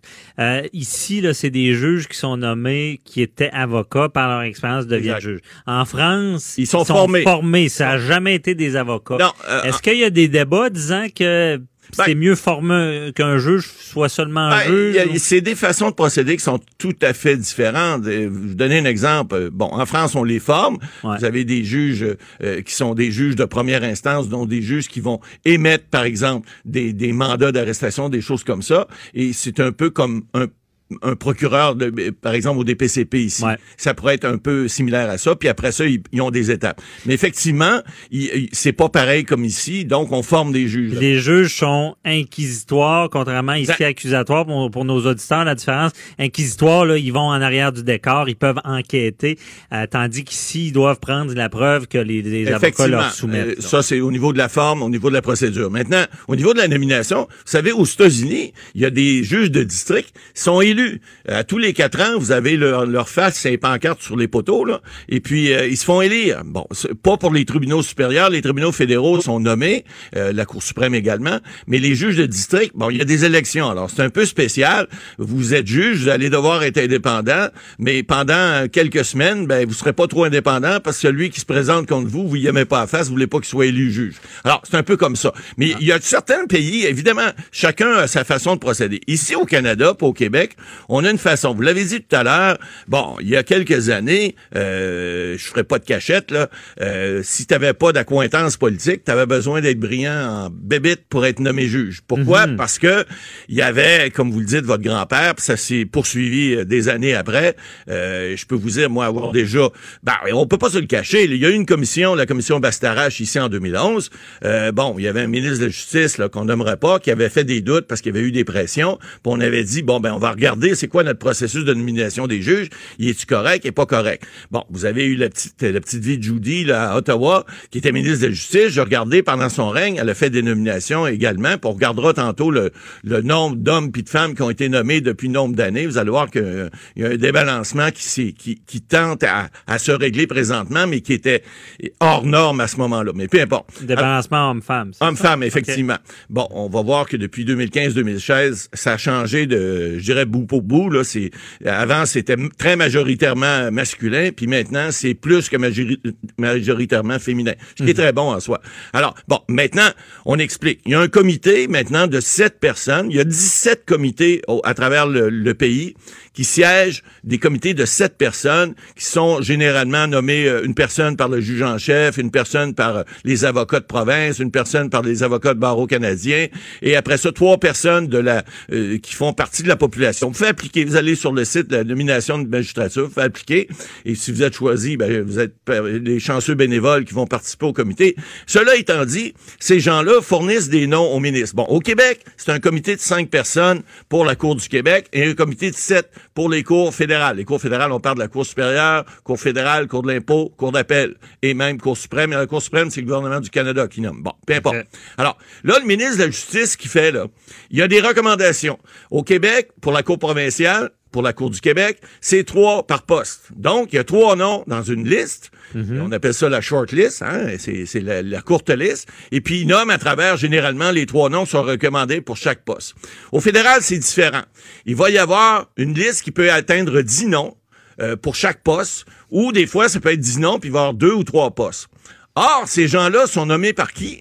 Ben, ils sont nommés par le ministre de la Justice. C'est le rôle de la ministre de la Justice, pas du procureur général du Canada, mais du ministre de la Justice, de nommer les juges. Bon, moi, je peux vous dire, à une époque, entre 93 et 97, pour l'avoir vécu, j'ai eu des hautes fonctions politiques euh, non élues, mais euh, à partir de 1993, le seul député à l'est de Montréal libéral s'appelait Jean Chrétien dans Shawinigan. Mm Monsieur Chrétien m'avait déjà dit, moi, euh, mes chums, je les ai tous nommés quand j'étais ministre de la Justice. Alors, arrangez-vous avec ça. Bon, évidemment, c'est pas nous qui nommions, mais lorsqu'il y avait des nominations, le ministre de la Justice, à cette, époque-là, c'était l'honorable Alan Rock, qui était un ancien professeur de Osgidor à Toronto. Bon, lui, là, les juges et les avocats à Québec, là, il en connaissait pas beaucoup. Mhm. Alors, lorsqu'il y avait des recommandations de ces comités-là qui ont changé beaucoup depuis, parce que aujourd'hui, je peux vous dire que moi, j'en connais pas là à Québec qui se font appeler là, euh, c'est, différent. Maintenant, les comités sont beaucoup plus euh, restreints et les noms ne circulent plus. À l'époque, ça circulait de façon informelle, mais ça circulait. Et, qu'est-ce que le ministre faisait à ce moment-là? Je parle de Rock, ça peut être bien d'autres. Euh, ben, ce qu'il faisait, ben, il consultait. Il consultait qui? Il allait pas voir le, le parti en face pour dire, hey, c'est qui que tu penses que je devrais nommer? Il allait voir ses ses amis, il allait voir les gens qu'il connaît, il allait voir les avocats qu'il pouvait connaître, par exemple, dans les provinces, en Ontario, en, en Colombie-Britannique, au Québec et partout. Puis il disait, bon, ben parmi cette liste-là, euh, lequel pensait qu'il ferait, ferait, le meilleur juge? Bon, évidemment, il mettait pas sa main d'un chapeau, puis il se fermait pas les deux yeux pour piger. Mhm. Il consultait. Il consultait, bon, les gens qu'il connaissait. Et puis, effectivement, je l'avoue, j'ai déjà été consulté. Ça veut pas dire que les gens que je pouvais recommander étaient nécessairement nommés, mais moi et bien d'autres, on pouvait faire l'objet de, certaines démarches auprès de ces gens-là. Pourquoi? Mhm. Parce qu'ils voulaient savoir quel était le meilleur candidat. Puis c'est évident qu'à qualité égale, ben tu nommes pas celui que tu connais pas. Mais hein? consulter, c'est ça, c'est dire euh, comment qui est. Ben, exact. Puis c'est tu un bon juriste, est-ce qu'il est bien reconnu dans sa communauté, est-ce que c'est une avocate qui est aguerrie, est-ce que c'est quelqu'un qui peut bien euh, faire le, travail, est-ce que bon évidemment, je vous cacherai pas non plus que lorsque il y avait un candidat qui était pas de l'allégeance du parti où tu étais, qui était sur la liste, on n'était pas nécessairement euh, prêt à, le recommander. Mais ça veut pas dire, ça a déjà été fait. Mhm. Et euh, j'ai eu déjà des discussions là-dessus. Et on a déjà nommé des adversaires politiques parce que c'était d'excellents juristes. C'est ça. Ça a beaucoup changé. c'est plus teinté comme avant. C'est moins qu'avant. Effectivement. Comme dans le temps de mon grand-père. Mais euh, Monsieur juge Lafrenière. Je peux vous dire une statistique cependant. Depuis que le nouveau, la nouvelle façon de procéder a été mise en place en 2000 2016, donc depuis que les libéraux sont là en octobre 2015. Mhm. euh, bon, les, les, nominations comme telles euh, se font de façon beaucoup plus opaque, euh, beaucoup moins, euh, je dirais, euh, c'est-à-dire beaucoup moins, moins tendancieuse. Mhm. Alors on nomme, puis comme je vous expliquais tout à l'heure, on nomme majoritairement des femmes pour pour rétablir. C'est ce que vous parliez tout à l'heure de rétablir la, la, mais, proportion. Mais, mais, mais, mais je pense que maintenant on, on fait attention et on nomme des gens vraiment compétents. Ça, ça, se faisait dans le passé aussi, mhm. mais on, on, ne, on, ne, on ne considère plus l'allégeance politique, en fait, beaucoup moins qu'avant. Et c'est une façon que je pense qui est très honnête de le faire. Et ça fait en sorte que les tribunaux deviennent de plus en plus, euh, beaucoup plus apolitiques qu'ils l'étaient, même s'ils l'étaient beaucoup avant. C'est une manière impartiale pour avoir des juges impartiaux. Hein, bien dit? OK. Parfait. Merci beaucoup, euh, Matt Boily. On, on se reparle tantôt pour les questions du public. Avocat à la barre. Alors, je procède à la lecture du verdict. Avec François-David Bernier. Les meilleures plaidoiries que vous entendrez. Cube Radio. Je continue la conversation que j'avais avec euh, Maître Boily, avec Luc La Liberté, que tout le monde connaît, analyste de tout ce qui est politique américaine. Et avec moi, non, tout ce qui est juridique américaine, parce que, comme je le dis souvent, pour avoir son barreau américain, il connaît bien, euh, moi, c'est ça, c'est euh, même en étant juriste, il y a des parallèles, mais c'est très différent aux États-Unis. Euh, et on en parlait de la nomination des juges ici, qui n'est plus partisane, mais aux États-Unis, semblait dire c'est l'inverse. Ben voilà, mais j'étais parti, je suis toujours intéressé quand Maître Boily nous, nous explique quelque chose, mais cette fois-là, je me disais c'est intéressant parce qu'on semble aller à contre-courant dans les deux systèmes. Mhm. Si ici, on a tendance à s'éloigner de ce qui pourrait donner à tout le moins une apparence de, d'influence, de, aux États-Unis, on se rapproche de ça. Et l'occasion est belle parce qu'on va souligner, euh, on soulignait cette semaine le décès d'un ancien juge de la Cour suprême à 99 ans, John, 99. John Paul Stevens, qui a servi pendant 35 ans à la Cour suprême des États-Unis. Mhm. Euh, ça me permet de souligner en même temps que la nomination d'un juge, là, ça se fait, c'est une nomination à vie. M. Stevens a quitté de son propre chef, là, il a pris sa retraite, mais c'est une des plus grandes influences que peut avoir un président américain sur son système aux États-Unis. Mhm. C'est-à-dire qu'il a, il est en mesure de combler des vacances, de nommer donc des juges. M. Trump le fait à deux reprises et il vient de sceller en quelque sorte euh, le sort de la Cour suprême pour les 20, 25, 30 prochaines années, si on se fie à la longévité du juge Stevens, ne serait-ce que ça. Donc ces deux derniers juges sont très conservateurs. Donc, avant qu'on avant qu'on puisse inverser la majorité conservatrice, ça va être particulièrement long. Et mhm. de là, l'importance de l'introduction que tu faisais, c'est que quand John Paul Stevens est nommé en 1975, il est nommé par un président républicain, par Gerald Ford. Et aujourd'hui, on prend pour acquis, c'est ce que je viens de faire, que si un président républicain nomme un juge républicain, il y a de fortes chances que sans être toujours d'accord, hein, c'est pas une alliance scellée, il y a une mhm. séparation des pouvoirs. Normalement, on choisit quelqu'un dont l'idéologie, si on est un républicain, est très conservatrice. On est certain, par exemple, que Brett Kavanaugh, qui est le dernier qu'on a nommé, c'est quelqu'un qui est contre l'avortement. Puis on a mhm. même pensé qu'il pourrait remettre en question Roe C'est récent, ce, ce, Rover Roe versus Wade, c'est le, jugement de 73 qui autorisait, qui ça, avalisait le, recours à l'avortement aux États-Unis. Mhm. Donc, à l'époque... Mais d'où sa, nomination, on, l'oublie, très, très, très controversée, rappelez-vous. Oui, en plus, voilà, il y, a eu tout ce... Parce qu'il y avait une grosse partie de cirque euh, liée, encore une fois, à des enjeux qui étaient très, très sérieux. Mhm. Donc, dans la foulée du mouvement MeToo, euh, le juge Kavanaugh qui était accusé d'avoir, par une femme, d'avoir violé, d'avoir abusé d'elle sexuellement avec d'autres. Et finalement, on est passé outre ces accusations-là qui n'ont pas pu être démontrées. Hein. Les faits mhm. il y a plusieurs années, à l'époque de, des études universitaires du juge Kavanaugh. Ouais, c'était un peu, je sais pas, mais on sentait que ouais, ben, on avait, on avait commenté ça tous les deux ensemble dans, dans le les vieux stock là, de, de, Ben voilà, c'est peu, peu importe à qui on prêtait foi là-dedans, on le sait très bien, puis vous le savez beaucoup mieux que moi tous les deux. Euh, à partir du moment où ça remonte, il y a très très longtemps, ben écoute, on a dépassé, là, on, on invoque dans le sang là, les témoins, la mémoire qui peut être défaillante, la mhm. Etc. Donc, tout ça pour dire, ben, si on est, si aujourd'hui, je peux vous dire, M. Kavanaugh, c'est quelqu'un qui est issu d'université, puis il a adhéré à des mouvements qui étaient plus conservateurs et qu'on lui reconnaît une, couleur politique très claire, c'était pas le cas au moment où le juge Stevens a été nommé en 1975. Mhm. Et il a ceci de particulier, John Paul Stevens, dans sa carrière, c'est qu'on est convaincu que quand Gerald Ford le nomme, il a une étiquette de conservateur et il a été membre du Parti républicain. C'est-à-dire qu'il a voté républicain aux élections.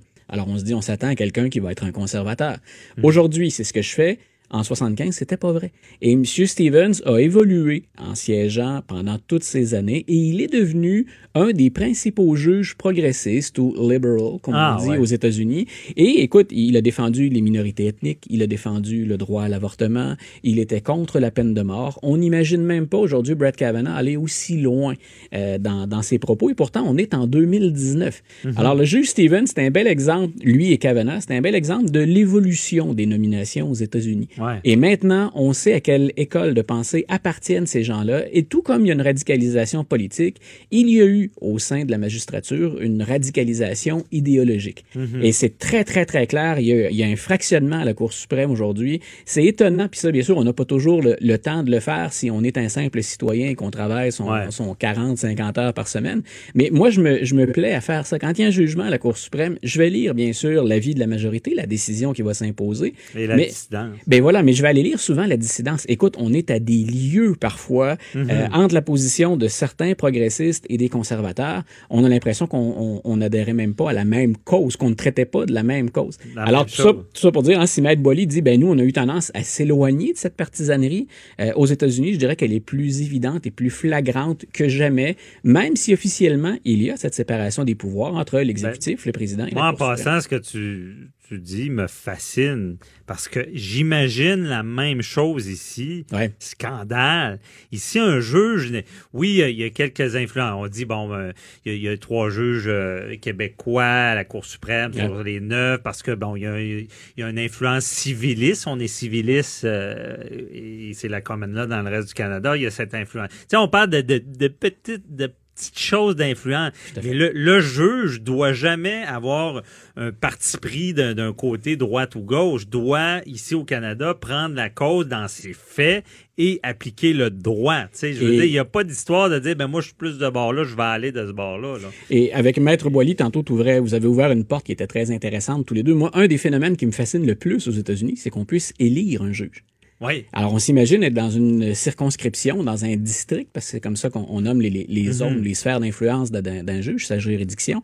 Euh, Écoute, c'est impossible de penser que certains jugements plus près des élections seront pas teintés. Ben, c'est ce qu'on c'est ce qu'on exploite régulièrement dans les films américains puis dans les téléséries américaines. Mm-hmm. euh, pour ceux qui ont écouté par exemple, euh, je pense que c'était une femme parfaite ou presque parfaite en français de Good Wife. The Good Wife. on, ça, on, le voyait régulièrement. Si un juge sait qu'il va être élu, ben il y a fort à parier qu'il va se rapprocher des progressistes ou qu'il va se rapprocher des conservateurs selon la tendance des, des électeurs. Alors là, il y a un trafic, il y a un trafic d'influence qui est énorme et jamais on, on endosserait ça.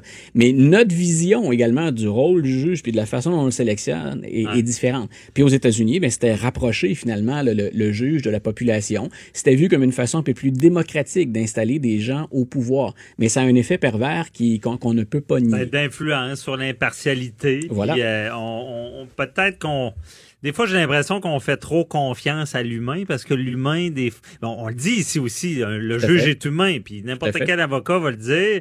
Des, ils sont, ils sont, ils sont impartiaux, on n'en doute pas, mais il peut, c'est pas vrai qu'il n'y a jamais aucune influence. Et là, on vient ajouter Ah, une comme, influence. comme historien, de- je peux te le dire, la, la- la quête d'objectivité, on aurait beau Et- avoir et le meilleur historien, le plus expérimenté, reste que toujours qu'il y a un potentiel d'influence. On se prépare à lutter contre ça, on essaie d'établir des, des, des pare-feux, Ouais. mais c'est impossible. Mais j'ai l'impression qu'ici, on essaie d'éliminer toutes les potentiels, tandis qu'aux États-Unis, c'est comme non, on va faire confiance à l'humain, il, il mettra ça de côté. Oui, il ne sera que- pas réélu s'il met ça de côté. Est-ce que, la ju- est que la justice, c'est le texte tel qu'il a été rédigé ou c'est l'impact qu'il a dans la population? Mhm. et, et là, on a une lecture parfois du droit qui est différente. Il y a ce qui est écrit, puis il y a toujours ce qui est entre les lignes. Ben, quand on est élu, ce qu'il y a entre les lignes, c'est notre circonscription. Ouais. Beaucoup. C'est ça, l'esprit et la lettre, euh, ça nous rappelle ça. Voilà.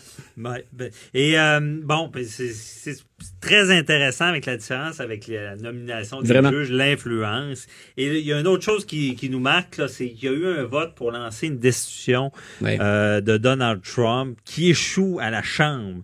Euh, parce que est-ce qu'on peut accuser un président pour des propos racistes? Là, c'est en lien avec toutes les, tous les- Voilà, les j'ai- tweets et tout ça. J'essaie de te faire euh, juste une parenthèse rapide. C'est pas le premier vote qu'on a à la Chambre pour tenter de lancer une procédure de Mhm. destitution. Pour le rappeler à nos auditeurs, quand on accuse un président dans une procédure de destitution, ça se fait à la Chambre des représentants et ça prend une majorité simple.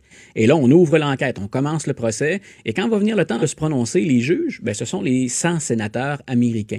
Donc, la première étape se fait à la Chambre des représentants et les premiers votes ou les premières manifestations qu'on a eues vers la destitution, c'est en lien avec ben, l'enquête sur l'ingérence russe, les Ok. affaires personnelles de Donald Trump, l'obstruction à la justice. Hier, ce qui était particulièrement original, et, et tu l'as bien présenté, on a un représentant démocrate du Sud, du Texas, Al Green, qui est un Afro-Américain, et qui lui dit, moi, je veux lancer une procédure de destitution, mais je le fais en fonction des propos racistes. Les fameux tweets de Donald Trump contre quatre Américaines, dont une qui est originaire, qui, qui est entrée aux États-Unis par l'immigration. Les trois autres sont des citoyennes américaines, mais dont les parents ou les ancêtres étaient des immigrants. Là, on Mhm. monte loin parce que les Américains sont à peu près tous des immigrants Ouais. à 85-90% Donc, il veut, il déplore, lui, bien sûr, ces propos qu'il considère racistes parce qu'il dit à ces gens-là, retournez chez vous. Mais chez eux, c'est les États-Unis.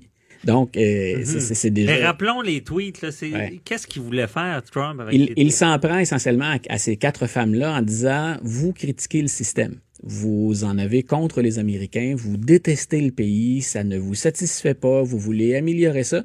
Retournez chez vous dans des pays infestés par le crime, dans des pays qui sont corrompus. Vous n'êtes pas content? Rentrez chez vous. Mhm. Ce qu'il ne dit pas, bien entendu, parce qu'on fait jamais dans la dentelle, c'est eh ben vous êtes chez vous. Ouais. les quatre, les quatre ce sont des femmes et toutes des femmes issues des minorités. Et ces femmes-là, sauf une, sont nées aux États-Unis, donc elles n'ont pas d'autre pays que Ah, les ouais. États-Unis. Et même Madame Omar est citoyenne américaine et élue au Congrès. Elle peut pas être plus américain que ça. là. On participe aux institutions politiques. Bien sûr, on pourrait discourir longtemps sur pourquoi Donald Trump fait ça et pourquoi cherche-t-il à rassurer sa base. Ben, Reste c'est ce que j'allais dire. Tu vas- Tu, vas, me dire. Il parle encore une fois. Ben, il fait- il- parle à sa base. Voilà, il fout du fait, il fait deux choses. Et politiquement, ça peut être déplorable, discutable et dégoûtant d'un point de vue éthique ou d'un point de vue moral. Mhm. Stratégiquement, ça peut être intéressant parce que il y a une base, euh, et on peut pas le nier aux États-Unis, qui a peur de perdre le pays aux mains des minorités. Ouais. Donc, ce pays-là a été blanc essentiellement depuis sa création, mais dans 15, 20 ans, ce pays-là va avoir une majorité de minorités Mhm. et les blancs vont être en minorité. Donc, il y a beaucoup de gens que ça déstabilise, que ça inquiète. Puis, il y a une peur, je pense, qui est un, un brin normal, mais sur laquelle Trump va jouer énormément. Et ces gens-là qui sont en quête d'identité ou qui craignent pour leur identité, il leur dit, moi, je vais vous protéger contre les influences extérieures. Mhm. Mais en visant ces quatre femmes-là, ce qu'il fait également, c'est qu'il sait très bien que chez les démocrates, ces quatre femmes-là ne font pas l'unanimité. Donc, Ah il y a des centristes au sein du Parti démocrate. Madame Pelosi, qui est à la Chambre des représentants, euh, on a maille à partir avec ces quatre femmes-là parce qu'elles sont très progressistes. Et le Parti démocrate est divisé entre ben, une aile plus centriste. Il y a un candidat comme Joe Biden à la, présidente qui, à la présidence qui représente ces gens-là. Mais on a beaucoup de progressistes comme Bernie Sanders, Elizabeth Warren. Et ces quatre femmes-là sont plus près des progressistes. Puis on s'entend pas toujours chez les démocrates sur la direction à prendre. Et Donald Trump voulait carrément embêter les démocrates avec ça Ah en disant, vous avez quatre progressistes, ce sont des communistes, ce sont des socialistes. Et si vous votez, grosso modo, ce qu'il dit pour les démocrates, vous laissez le pays aux mains de ces gens-là qui vous font peur, qui sont des communistes ou des socialistes. Et ça, c'est une étiquette qui passe encore très mal aux États-Unis. Donc, M. Trump fait ça pour ça. Maintenant, est-ce qu'on peut entamer une procédure de destitution? Si on retourne à la Constitution américaine, à la Ouais. procédure de destitution, Est-ce qu'on peut démettre un président de ses fonctions parce qu'il est raciste?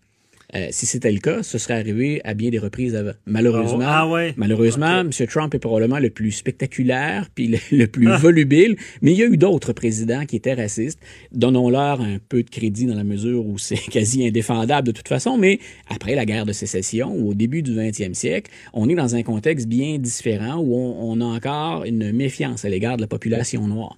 Mais en 2019, que le président exacerbe le racisme comme ça ou une forme de nationalisme blanc, c'est regrettable. Mais est-ce que la Constitution et la procédure de destitution, ça a été pensé pour ça? Pour ça. Donc, quand on va lire les raisons pour lesquelles on invoque la, la, la, la procédure de destitution, il faut que ce soit un crime, euh, un crime très grave ou encore de la haute trahison, parce qu'on est en contexte de guerre, entre autres, Mhm. quand on fait l'indépendance américaine. Euh, moi, j'aurais bien hâte et je serais bien curieux de voir des juristes et des constitutionnalistes se pencher sur le racisme comme cause pour une procédure de destitution. À lui seul, je pense que ce terme-là, cette définition-là, ça ne suffit pas. Alors, Ben- monsieur Green, qui est le représentant hier, il s'est fait battre à plate couture et on lui a demandé, on l'a interrogé. Monsieur Green, considérez-vous que c'est une défaite humiliante? Il a dit non. Non, parce que on est en train de montrer aux Américains qu'on ne peut pas tolérer que quelqu'un comme Trump s'exprime comme il le fait, qu'il divise le pays. Et en passant, ben, on a déjà voté pour M. Trump sur une procédure de destitution. Il y avait eu 66 votes en faveur, ce qui est pas assez. Moi, j'en ai obtenu 95. Donc, il dit on chemine. Et je Ah. pense que M. Trump, on n'ira pas jusqu'à la fin de son premier mandat sans procédure de destitution. Et là-dessus, je ne peux pas lui donner tort. Donc, suis- on chemine vers Voilà. cette destitution-là. C'est ben, on- ce qu'on veut faire. Avec un, un- quelque chose de plus grave, parce que comme tu dis, effectivement, moi aussi j'ai validé, ça prend vraiment un acte criminel là, pour. euh, Oui, ben voilà, le- le- racisme- perde la tête. S'il perd la tête, il y a deux manières. En tout cas, Ben, c'est-à-dire que ça, oui, c'est qu'on on Ouais. peut invoquer un amendement de la Constitution pour dire, à, pas- mais ça, c'est particulièrement complexe et très partisan aussi. Ouais. Il faudrait que la moitié de son cabinet et un peu plus disent, nous, on pense qu'il est plus en mesure de servir. Et là, on avise le Congrès en disant, le président peut pas servir. On invoque le 25e amendement et on met Ouais. à sa place Mike Pence, le vice-président. C'est ça. C'est ce que Euh, j'ai compris. Ça, c'est une oui. Et ça mais l'autre, ça prend un acte criminel. Et là, dans ce cas-là, le racisme, ça rentrait pas Ben, là-dedans, il même faut que si ça- moralement, c'est pas correct. Voilà, il faut que ça s'accompagne d'autres choses. Mais le, racisme en lui-même, c'est pas quelque chose de suffisant pour aller de Il la. allait faire un méfait en lien euh, avec son. Oui, ou si, ou si certaines, Là, de ses, ou si Ouais. certaines de ses politiques entraînaient des actes criminels, là, on pourrait voir. Mais euh, parce que le président a des propos de nationalistes blancs ou même à la rigueur de suprémacistes blancs, là, faut, faut jouer sur des définitions, des définitions de termes. Les démocrates s'embarqueront pas là-dedans dans l'élection de 2020. En tout cas, on saura. Moi, je, comme Luc, je te dis souvent, je, je me demande toujours si Trump prévoit ses affaires ou c'est des, des, des hasards, mais il semble assez stratégique à t'écouter parce que. Ben, c'est-à-dire que oui, sur, sur sa logique et sur ce qui lui a permis de gagner en 2016, il y a- il- c'est- euh, en quelque sorte planifier pas chacun des gestes, mais la stratégie d'ensemble, il sait où il s'en va. Maintenant, est-ce que chacun des gestes qui va avec ça, est parfois impulsif? Il y en a beaucoup qui sont le, On, on le sait qu'il parle à sa base euh, euh, journalièrement.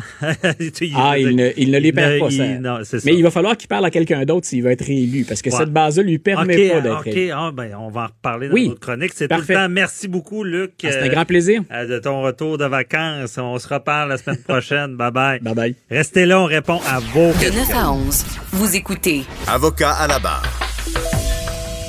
Vous entendez? euh, Oui, on revient avec Maître Boily pour les questions du public. Euh, toujours, euh, ben, vous avez posé vos questions. On va y répondre au, répondre au meilleur de notre connaissance. Euh, il y a Joanie Henry à la mise en onde qui est avec nous. Bonjour, Joanie. Bonjour. Euh, c'est quoi la première question? La première question, c'est une question anonyme d'une jeune femme qui vient de Napierville. Elle a 16 ans et elle nous dit qu'elle aimerait ça se faire une chirurgie esthétique mineure, euh, mais ses parents sont pas d'accord avec cette décision-là. Est-ce qu'elle peut tout de même le faire sans l'autorisation de ses parents? Oh. Ouais, bonne question, mais à 16 ans, euh, bon, quel que soit ton nom, euh, tu n'es pas encore majeur. Donc, mais tu as des droits qui sont prévus euh, et tu peux, euh, si tu es âgé de plus de 14 ans, ce que la loi prévoit, c'est que tu peux consentir toi-même à certaines choses, mais pas à tout.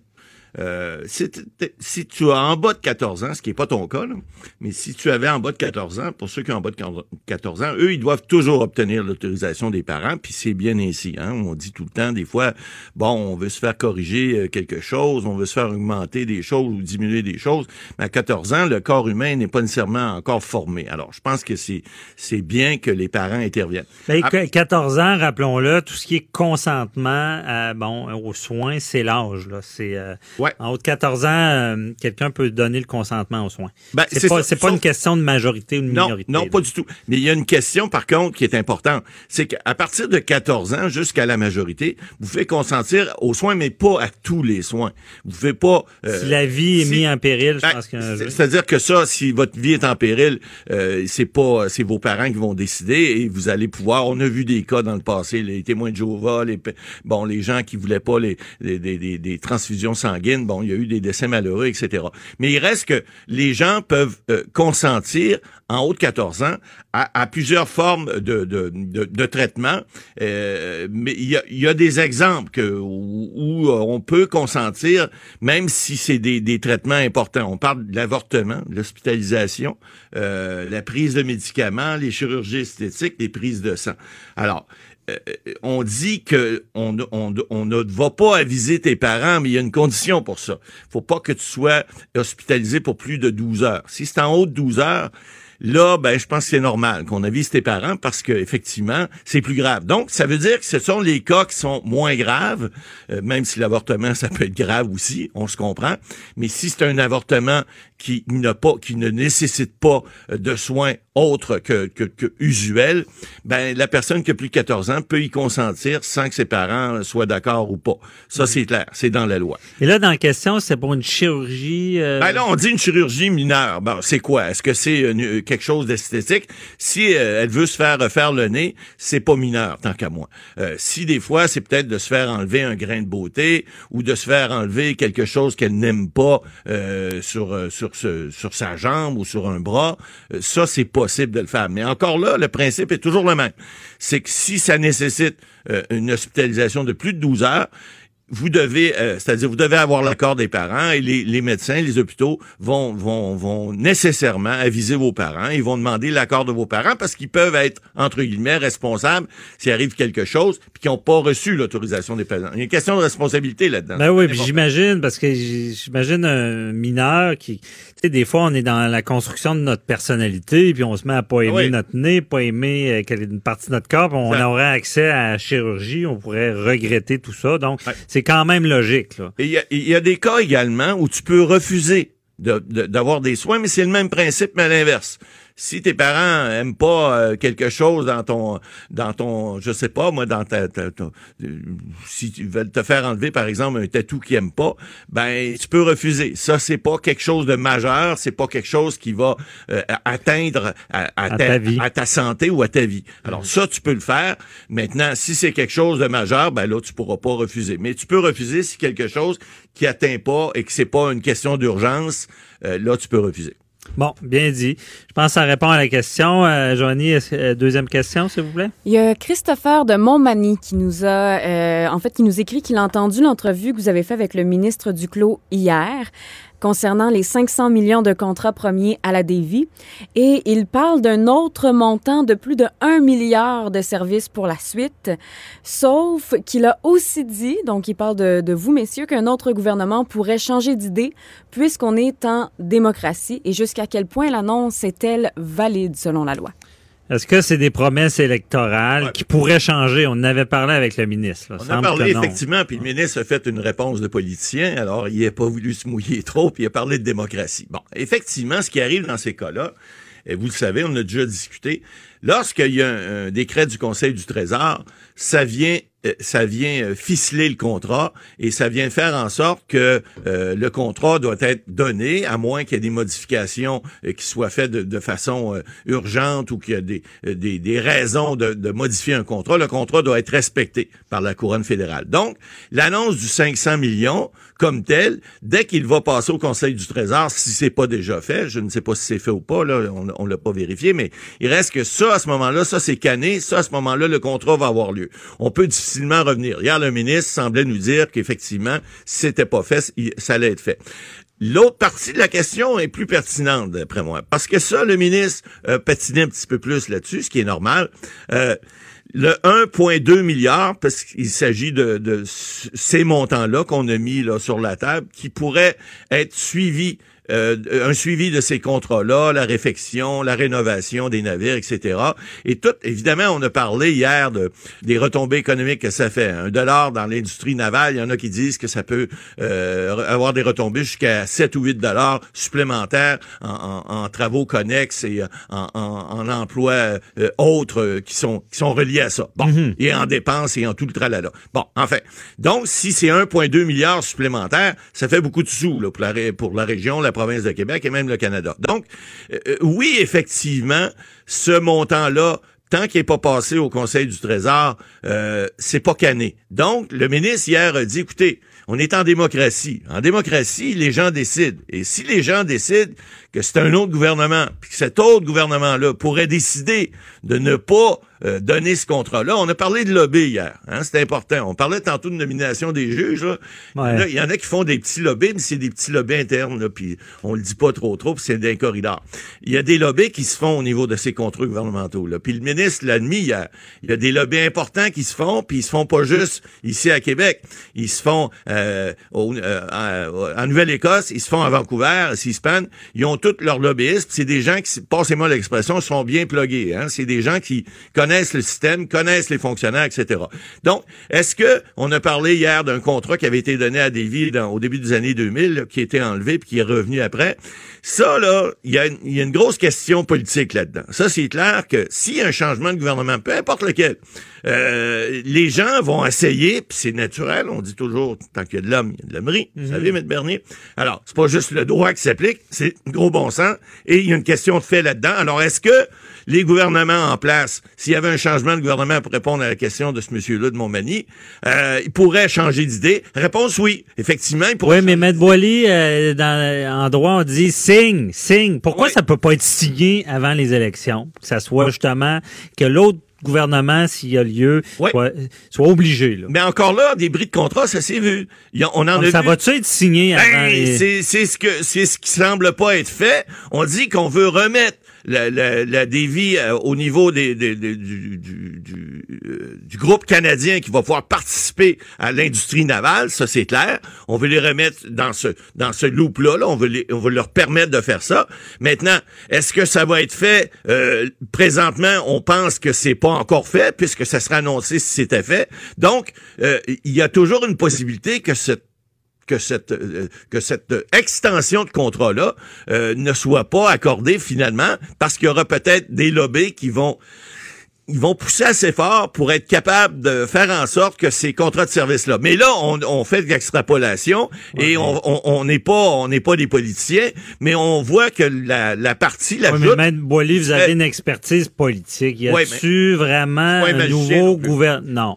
Mais y a-tu vraiment un nouveau gouvernement qui entrerait puis qui mettrait la hache dans des vies avec toute l'historique, il se mettrait-tu à dos le, euh, peut-être qu'il se mettrait à dos une certaine partie de la région, mais il se mettrait peut-être des amis ailleurs. Vous avez parlé avec euh, avec Luc tout à l'heure de Donald Trump aux États-Unis, il gêne pas lui. Quand c'est le temps de faire quelque chose, il fait puis au diable le reste. Alors, mes amis me suivent, les autres ben qui mangent de ce que vous savez. Alors, est-ce qu'Andrew Scheer est comme euh, Donald Trump? Ben écoutez, je dis pas ça, je dis pas que les conservateurs vont faire ça, mais il reste que c'est pas parce qu'un parti politique prend une décision qu'elle est nécessairement, elle, n'a pas nécessairement force de loi tant qu'il n'y a pas un décret du Conseil du Trésor. Puis même s'il y a un décret du Conseil du Trésor, un autre parti pourrait faire un nouveau décret pour le défaire avec les pénalités Mais Maître Boily, ça, ça me rappelle notre projet, notre projet de projet de loi que nous avons eu. C'est pourquoi, pourquoi on, on met pas une loi que les promesses électorales deviennent comme un contrat et sont obligés d'être respectées à moins d'une vraiment une bonne défaite. Ben ça, on l'appelle, on l'appelle euh, ça, le projet de loi Bernier qui sera à venir euh, dans un avenir très lointain. Les promesses doivent être respectées. Merci beaucoup, Maître Boily. Bonne journée. Avocat à la barre. Avec François-David Bernier. Des avocats qui jugent l'actualité tous les matins. Pour ceux qui ne le savent pas, je suis un surfeur. J'aime aller dans le Maine, faire du surf. Euh, où est-ce que je vais? À York? Théoriquement, il n'y a pas de requin euh, blanc, mais il y en a proche à Cape Cod parce que il y a des phoques et il y aurait des requins blancs. On entend dans l'actualité. Euh, c'est sûr que moi, quand je suis sur ma planche au large, là, des fois, j'entends la, la petite chanson de jazz. de J'y pense aussi parce que je me dis, bon, ça arrive pas, mais est-ce que ça pourrait m'arriver? Et je me fais une blague dans ma tête. Je parlais de requins et avocats. Je me dis toujours, bon, il y, a cette joke là, si on peut dire que les, avocats sont des requins. Je me dis, coudon, un requin mange-tu un autre requin? Et euh, ça me rassure, non, pas vraiment. Et il y a euh, un requin blanc qui a été vu aux îles de, la Madeleine. Euh, il y aurait sept espèces de requins au Québec et on en parle avec le journaliste, la chronique que vous voyez souvent qui explique plein de choses en peu de temps, euh, en cinq minutes, euh, qui est écrite par le journaliste euh, Baptiste Zapirin, qui est avec moi. Bonjour, Baptiste. Bonjour. Donc, très intéressant comme, comme chronique, à savoir, bon, il y a des requins au Québec. Et un requin aurait été vu, un requin blanc aurait été vu aux îles de la Madeleine. Oui, lundi, c'est lundi qu'on l'a vu, parce que, ben, figurez-vous qu'il y a un organisme qui euh, qui, capturent des requins, qui ensuite placent des balises dessus pour essayer de, suivre un peu leur parcours. Là. Puis donc cet mhm. organisme, c'est euh, O-Search. Euh, et donc ce, requin blanc, ben, donc qu'ils ont appelé Brunswick, parce qu'ils l'ont capturé au large de Géorgie. le, c'était le 28 février dernier. Ils l'ont capturé, ils lui ont mis une balise, et puis ensuite, ben, ils ont regardé comment il se déplaçait. Et donc effectivement, ben, euh, il a longé là, depuis euh, donc depuis euh, depuis le 28 février, ce requin, il a longé toute la côte toute la côte nord-américaine. Il a fait le tour, donc il est passé par le Maine, par l'île du Cap-Breton, et effectivement lundi. lundi, on l'a spoté au large des îles de la Madeleine, plus exactement au large de l'île du Havre aux Maisons. Donc mhm. euh, c'était assez euh, surprenant parce que c'est quand même pas un requin, un, les requins blancs, on n'en voit pas tous les jours quand même dans ce coin-là. C'est qui vont loin comme ça. Et là j'ai la, la, carte devant moi, ça me donne un petit frisson. Je vois Maine, puis ah. c'est proche de York. Ah ben écoute, euh, c'était peut-être, il était peut-être pas loin de toi là quand, quand t'es parti ouais, dans Maine. Donc y a, dans le Maine, il y a des requins blancs là. Oui oui oui ben il y en a. Ben les, les, les requins blancs Bon, les, requins blancs, il y en a un peu partout, hein, parce que bon, ils sont mhm. dans les eaux, dans les eaux tièdes, euh, mais comme c'est une espèce qui, euh, qui est capable de, qui est capable de réguler sa température même jusqu'à euh, jusqu'à 20 degrés au-dessus de, de, la température de l'eau, il Mhm. Ça ne les dérange pas de se déplacer plus au nord. Enfin, ils sont, ils sont tout à fait capables de le faire. Donc, euh, et puis en plus, ils sont obligés de se déplacer parce que, euh, parce que sinon, ils meurent. Donc, euh, bah, ils, sont obligés d'alimenter leur branchie. Donc, ils sont toujours obligés de nager, même, même, même en dormant. Donc, oui, mhm. les requins se déplacent. Les requins blancs se déplacent se déplacent et il faut qu'ils bougent, c'est ce que je viens de comprendre. Et ils doivent suivre la nourriture. Et ça explique pourquoi, justement, comme je disais, euh, à Cape Cod, il y, a, des phoques et il y aurait plus de requins blancs. On aurait vu euh, les requins blancs approcher plus les plages dernièrement. Ben, effectivement, il y a plus de phoques à Cape Cod et donc ben, il y a plus de requins blancs qui viennent, qui viennent se nourrir avec. Euh, c'est l'ordre naturel, ça. Mais est-ce que euh, les gens doivent avoir parce que là c'est les vacances, on, souvent il y en a, plusieurs qui se dirigent vers ces zones-là et même la Caroline du Nord, du Sud, et on a vu dans l'actualité des fois des attaques de requins. Est-ce qu'il y a une crainte à avoir? C'est euh, oui, c'est ben, disons quand il y en a une, c'est sûr, c'est très spectaculaire parce que ben, justement parce que à cause du film Jaws qui fait vraiment qui fait mhm. cauchemarder tout le monde, mais euh, au final euh, bah, y a, euh, on compte à peu près une centaine d'attaques de requins par an. Alors ça, on inclut euh, toutes les espèces de requins. C'est vrai que le, requin blanc, ça compte pour, on pense que c'est à peu près un tiers ou la moitié peut-être des attaques de ces attaques euh, qui sont attribués au, au requin blanc. C'est difficile à dire, hein, parce que, bon, évidemment, mm -hmm. il ne s'identifie pas, le requin, quand, euh, quand, euh, quand il ouais, évidemment. Et bon, ben, des fois, on a du mal un peu à distinguer, à distinguer qu'est-ce que, quelle, de quelle espèce il s'agit. Mais bon, mhm. une centaine d'attaques dans le monde, c'est pas tant que ça.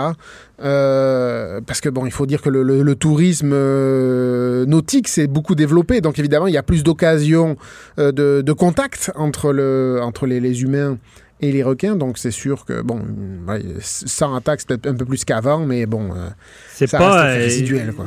Au, ça, au final, au final, je crois qu'il y a un organisme qui s'est amusé à calculer qu'on a une chance sur euh, 3 millions 7 de- d'être tué par un requin euh, dans le monde, donc toute espèce confondue. C'est Donc, minime. ouais, c'est quand, ça quand même pas de chance. qui. Ouais, c'est ça. Dans le fond, quelqu'un qui part en vacances, et même s'il va dans une zone qui a des requins, a beaucoup plus de chances d'avoir un accident que de se faire attaquer par un Il a, requin. plus de, il a plus de chances de se faire fra- frapper par la foudre euh, deux fois d'affilée, même, je pense. OK, ben c'est rassurant. Mais on se dit, quand on se baigne, on est quand même dans leur milieu. Et euh, avec Bas- Bastien, avec l'information, euh, Baptiste, pardon, Oui. avec l'information que tu as ramassée, là, est-ce que euh, euh, on, prévient plus, je pense, maintenant? J'ai vu des nouvelles où est-ce qu'il y, a- il y a des affiches de requins où on avertit plus les, les- les baigneurs. Oui, on avertit. Alors, vous parlez de Cape Cod, par exemple. Ben, euh, oui, à Cape Cod, par exemple, il y a des, euh, il y a des, euh, il y a des panneaux euh, sur les plages. On plante des panneaux sur les, sur les, sur les plages dès qu'on, dès qu'on voit, enfin, dès qu'il y a, y un danger de requin. C'est quand même là, là, là où on sait que les requins euh, sont un peu plus fréquemment présents. Bon, ben là, euh, c'est très, c'est très, très surveillé, quoi. Et là, par exemple, au- pour, pour Brunswick, là, au large des îles de la Madeleine, il n'y a quand même pas de quoi s'inquiéter a priori, là, parce que bon, sur la carte, c'est vrai que quand on regarde sur les cartes, c'est très très près, mais quand on regarde exactement, bon, si- quand il a été spoté euh, lundi, euh, il était à quoi, les 4-5 km des côtes, là, donc euh, bon, il faut, faut quand Ah. même aller se baigner loin pour, euh, pour le trouver. Alors par contre, c'est sûr que, euh, pour être tout à fait exact, euh, les, les, euh, les- les moments où on le détecte, ce requin, euh, je parle donc de Brunswick, là, ce requin-là, euh, c'est c'est quand il sort de l'eau. Parce que la balise euh, n'émet euh, une euh, ces, ces ondes que quand le quand le requin euh, vient prendre l'air. Alors c'est sûr que les requins n'ont pas besoin. C'est pas comme les baleines, par exemple, le requin n'a pas Mhm. besoin de sortir. euh, donc euh, euh, là, par exemple, on le voit. Et la, la dernière fois qu'on l'avait spoté, donc là c'est lundi. Puis la, la dernière fois on l'avait où on l'avait repéré, c'était euh, c'était dix jours avant. Mhm. Donc, euh, bon, euh, c'est sûr qu'on ne sait pas exactement où il est. Enfin, si ça se trouve, euh, il est déjà parti ailleurs. hein. On ne sait pas Ouais, exactement ça- ce qu'il est venu chercher, mais... Il suit. Mais à la base, toujours avec l'information que tu as amassée, Mhm. euh, à la base, le requin n'attaque pas l'homme. Ne veut pas manger de l'homme. pas du tout, pas du tout. Mais le requin, ce qu'il cherche, c'est c'est les phoques. Là. Il mange des poissons. Il on parle du requin blanc, hein, d'ailleurs, parce qu'il y a des... euh, Mais le, voilà, il mange, il, ma- il mange des phoques, il mange des poissons, puis... Tu parlais des, surfeurs. Bon, ben souvent, quand, quand ils attaquent, euh, quand ils quand s'en des surfeurs, c'est parce que les surfeurs, euh, ben, leur planche vue du dessus euh, ressemble un Ressemble. peu à un, à un phoque. Là. Alors, euh, bon, Ben, c'est ça. Alors bon, ben, c'est sûr que ben, il, cro- même- voir. Il est curieux, hein, le requin blanc. hein. donc, euh, de temps en temps, ben, c'est possible qu'il aille, euh, qu'il aille euh, y mettre un croc pour voir. là. Mais souvent, ben, voilà, il se rend compte que ah, c'est pas, pas du phoque. Désolé, Ben, je m'en vais. C'est ça. Puis ce que j'ai appris justement en tant que surfeur, c'est la règle numéro un qu'on- qu'on nous dit, c'est justement si on, on sent qu'on pourrait être attaqué, c'est justement de ne pas rester sur sa planche, c'est de fuir sa planche. Ouais, ben, c'est parce plus que c'est ce qui va viser. Là. C'est ça, c'est la forme de la Et- planche qui l'attire. hein. C'est pas le. Ouais, qui fait penser au phoque. Mhm. Et même, euh, j'avais appris que le requin, des fois, pour se protéger, va mordait une fois et revenait pour voir justement quel genre de, de, de, de- de proie il avait, si la proie pouvait être dangereux pour lui. là. Oui. ça serait pour ça qu'il y a beaucoup de surfeurs qui ont souvent une morsure et qui sont que c'est pas euh, fatal. Ben, c'est- ça. Euh, mais vraiment je voulais te poser la question également. Bon, on- je parle encore de surfeurs. Euh, Il y a, quand on est surfeur, il y a un requin qu'on aime, mais on n'aime vraiment pas. C'est le requin bulldog. Parce que, bon, c'est peut-être de la fausse information. Tu me diras ce que tu as comme info. Mais moi, ce que j'ai su, c'est que le requin bulldog, pour un humain, peut être dans sa chaîne. Il y a pas, c'est pas comme les autres requins et euh, il n'y a pas de misère euh, d'attaquer les, les, les hommes. là. Alors, le requin bulldog, j'avoue que je m'y suis pas vraiment intéressé pour, euh, Mhm. la, page de, pour la page du jour, mais euh, effectivement, de ce que j'avais entendu, c'est vrai que c'est un requin. Et alors, si je confonds pas, le truc, c'est un requin en plus qui a tendance à se. à- on, on le voit souvent dans les embouchures, je crois, dans les embouchures de fleuves, choses comme ça, donc dans les eaux troubles, ce qui fait que. Euh, C'est bon, un est- requin hybride, je pense. Je pense qu'il peut autant être en eau douce que salée. C'est ça, donc c'est ce en, ça que c'est en ça qu'il peut être euh, c'est en ça qu'il peut être dangereux. Là. Et Mhm. euh, effectivement, je, je pense que je me demande si c'est pas le principal justement, euh, si c'est pas le, le, le, le principal, si se dispute pas avec le requin blanc, le titre pour le, Des le, le- attaques. le- voilà le, le principal responsable des attaques sur les humains, oui, effectivement. Oui, c'est ce que moi, l'info que j'avais, c'était un requin plus dangereux pour ça. Mhm. euh, D'ailleurs, même c'est ça, il y a des, euh, des, des, des, endroits. J'ai un ami, moi, qui vient de l'île de, la Réunion, puis euh, à l'île de la Réunion, ils ont vraiment pris des mesures drastiques de mettre des filets. Je pense que c'est le requin, requin bulldog et le requin blanc qui est là. Et lui, lui, il m'a témoigné, c'est un surfeur, et là-bas, ils sont assez euh, maniaques du surf, et que des, de, de, ses amis ont été mangés. Mhm. C'est c'était une réalité là-bas. Euh, mais c'est ça. J'imagine euh, que ça va, euh, que Baptiste, que ça peut vraiment dépendre de l'endroit où on est. Là. on s'entend qu'ici, le danger n'est pas aussi réel qu'il pourrait l'être en Australie ou en Afrique. Oui, voilà, c'est ça. C'est c'est ben, en tout cas, c'est pas au Nouveau-Brunswick qu'il faut s'inquiéter. c'est pas, c'est pas, c'est pas dans, le, dans les îles de la Madeleine qu'il faut s'inquiéter. C'est sûr, ça dépend de la présence de la population. En général, là où les requins sont présents, sont vraiment, sont, sont plus présents, le, les autorités font quand même attention depuis, euh, euh, ben parce que notamment depuis, euh, depuis une, voilà, une dizaine, peut-être une quinzaine d'années, là où, quand je dis avec le développement de, du tourisme, du tourisme nautique, ben c'est vrai que les attaques ont un peu augmenté. Donc, on parle d'une centaine mhm. d'attaques par an.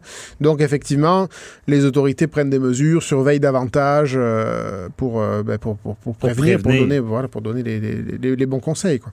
Oui, c'est ça. D'ailleurs, j'en ajoute à ça. Euh, je, crois que c'est ça, c'est en, en, Afrique. Euh, du Sud, en Afrique du Sud. Ouais, c'est ça. Il y a beaucoup de surf, encore une fois. Et eux ont des guetteurs. Euh, il y a beaucoup plus de requins ben, qui pourraient en avoir dans le Maine, évidemment, et euh, vont vont aller jusqu'à avoir des, des gens payés, engagés, qui vont faire ça toute la journée, regarder au large si euh, ils ne voient pas d'ailerons ou de, de, de, prédateurs pour justement éviter le P. Et c'est ça. En tout cas, c'était très intéressant. On cherche hein? des solutions aussi. Hein. il y a des, il y a des inventions, des bracelets anti-requins qui ouais, y a même des charges électriques pour les repousser. Euh, c'est ça. On cherche des solutions. Hein. C'est pas. Euh, Puis il y aurait même des liquides qu'on pourrait mettre qui les mhm. repousseraient. En tout cas, merci beaucoup, euh, Baptiste, de nous avoir éclairé là-dessus parce que moi, ça m'intéresse. Et je vais vous le dire, des fois, les requins, on sait qu'ils sont pas là, mais des fois, on voit, on est sur notre planche de surf, on voit un canard, puis on fait le saut. Il y a des places qu'on peut surfer avec des dauphins, mais moi, je ferais une crise cardiaque dans la seconde en me demandant est-ce que c'est un requin ou un dauphin? mais merci beaucoup, euh, c'était très éclairant. Puis on te suit dans tes chroniques en cinq minutes. C'était bonne journée. C'était Baptiste euh, Zapirin. Cube Radio.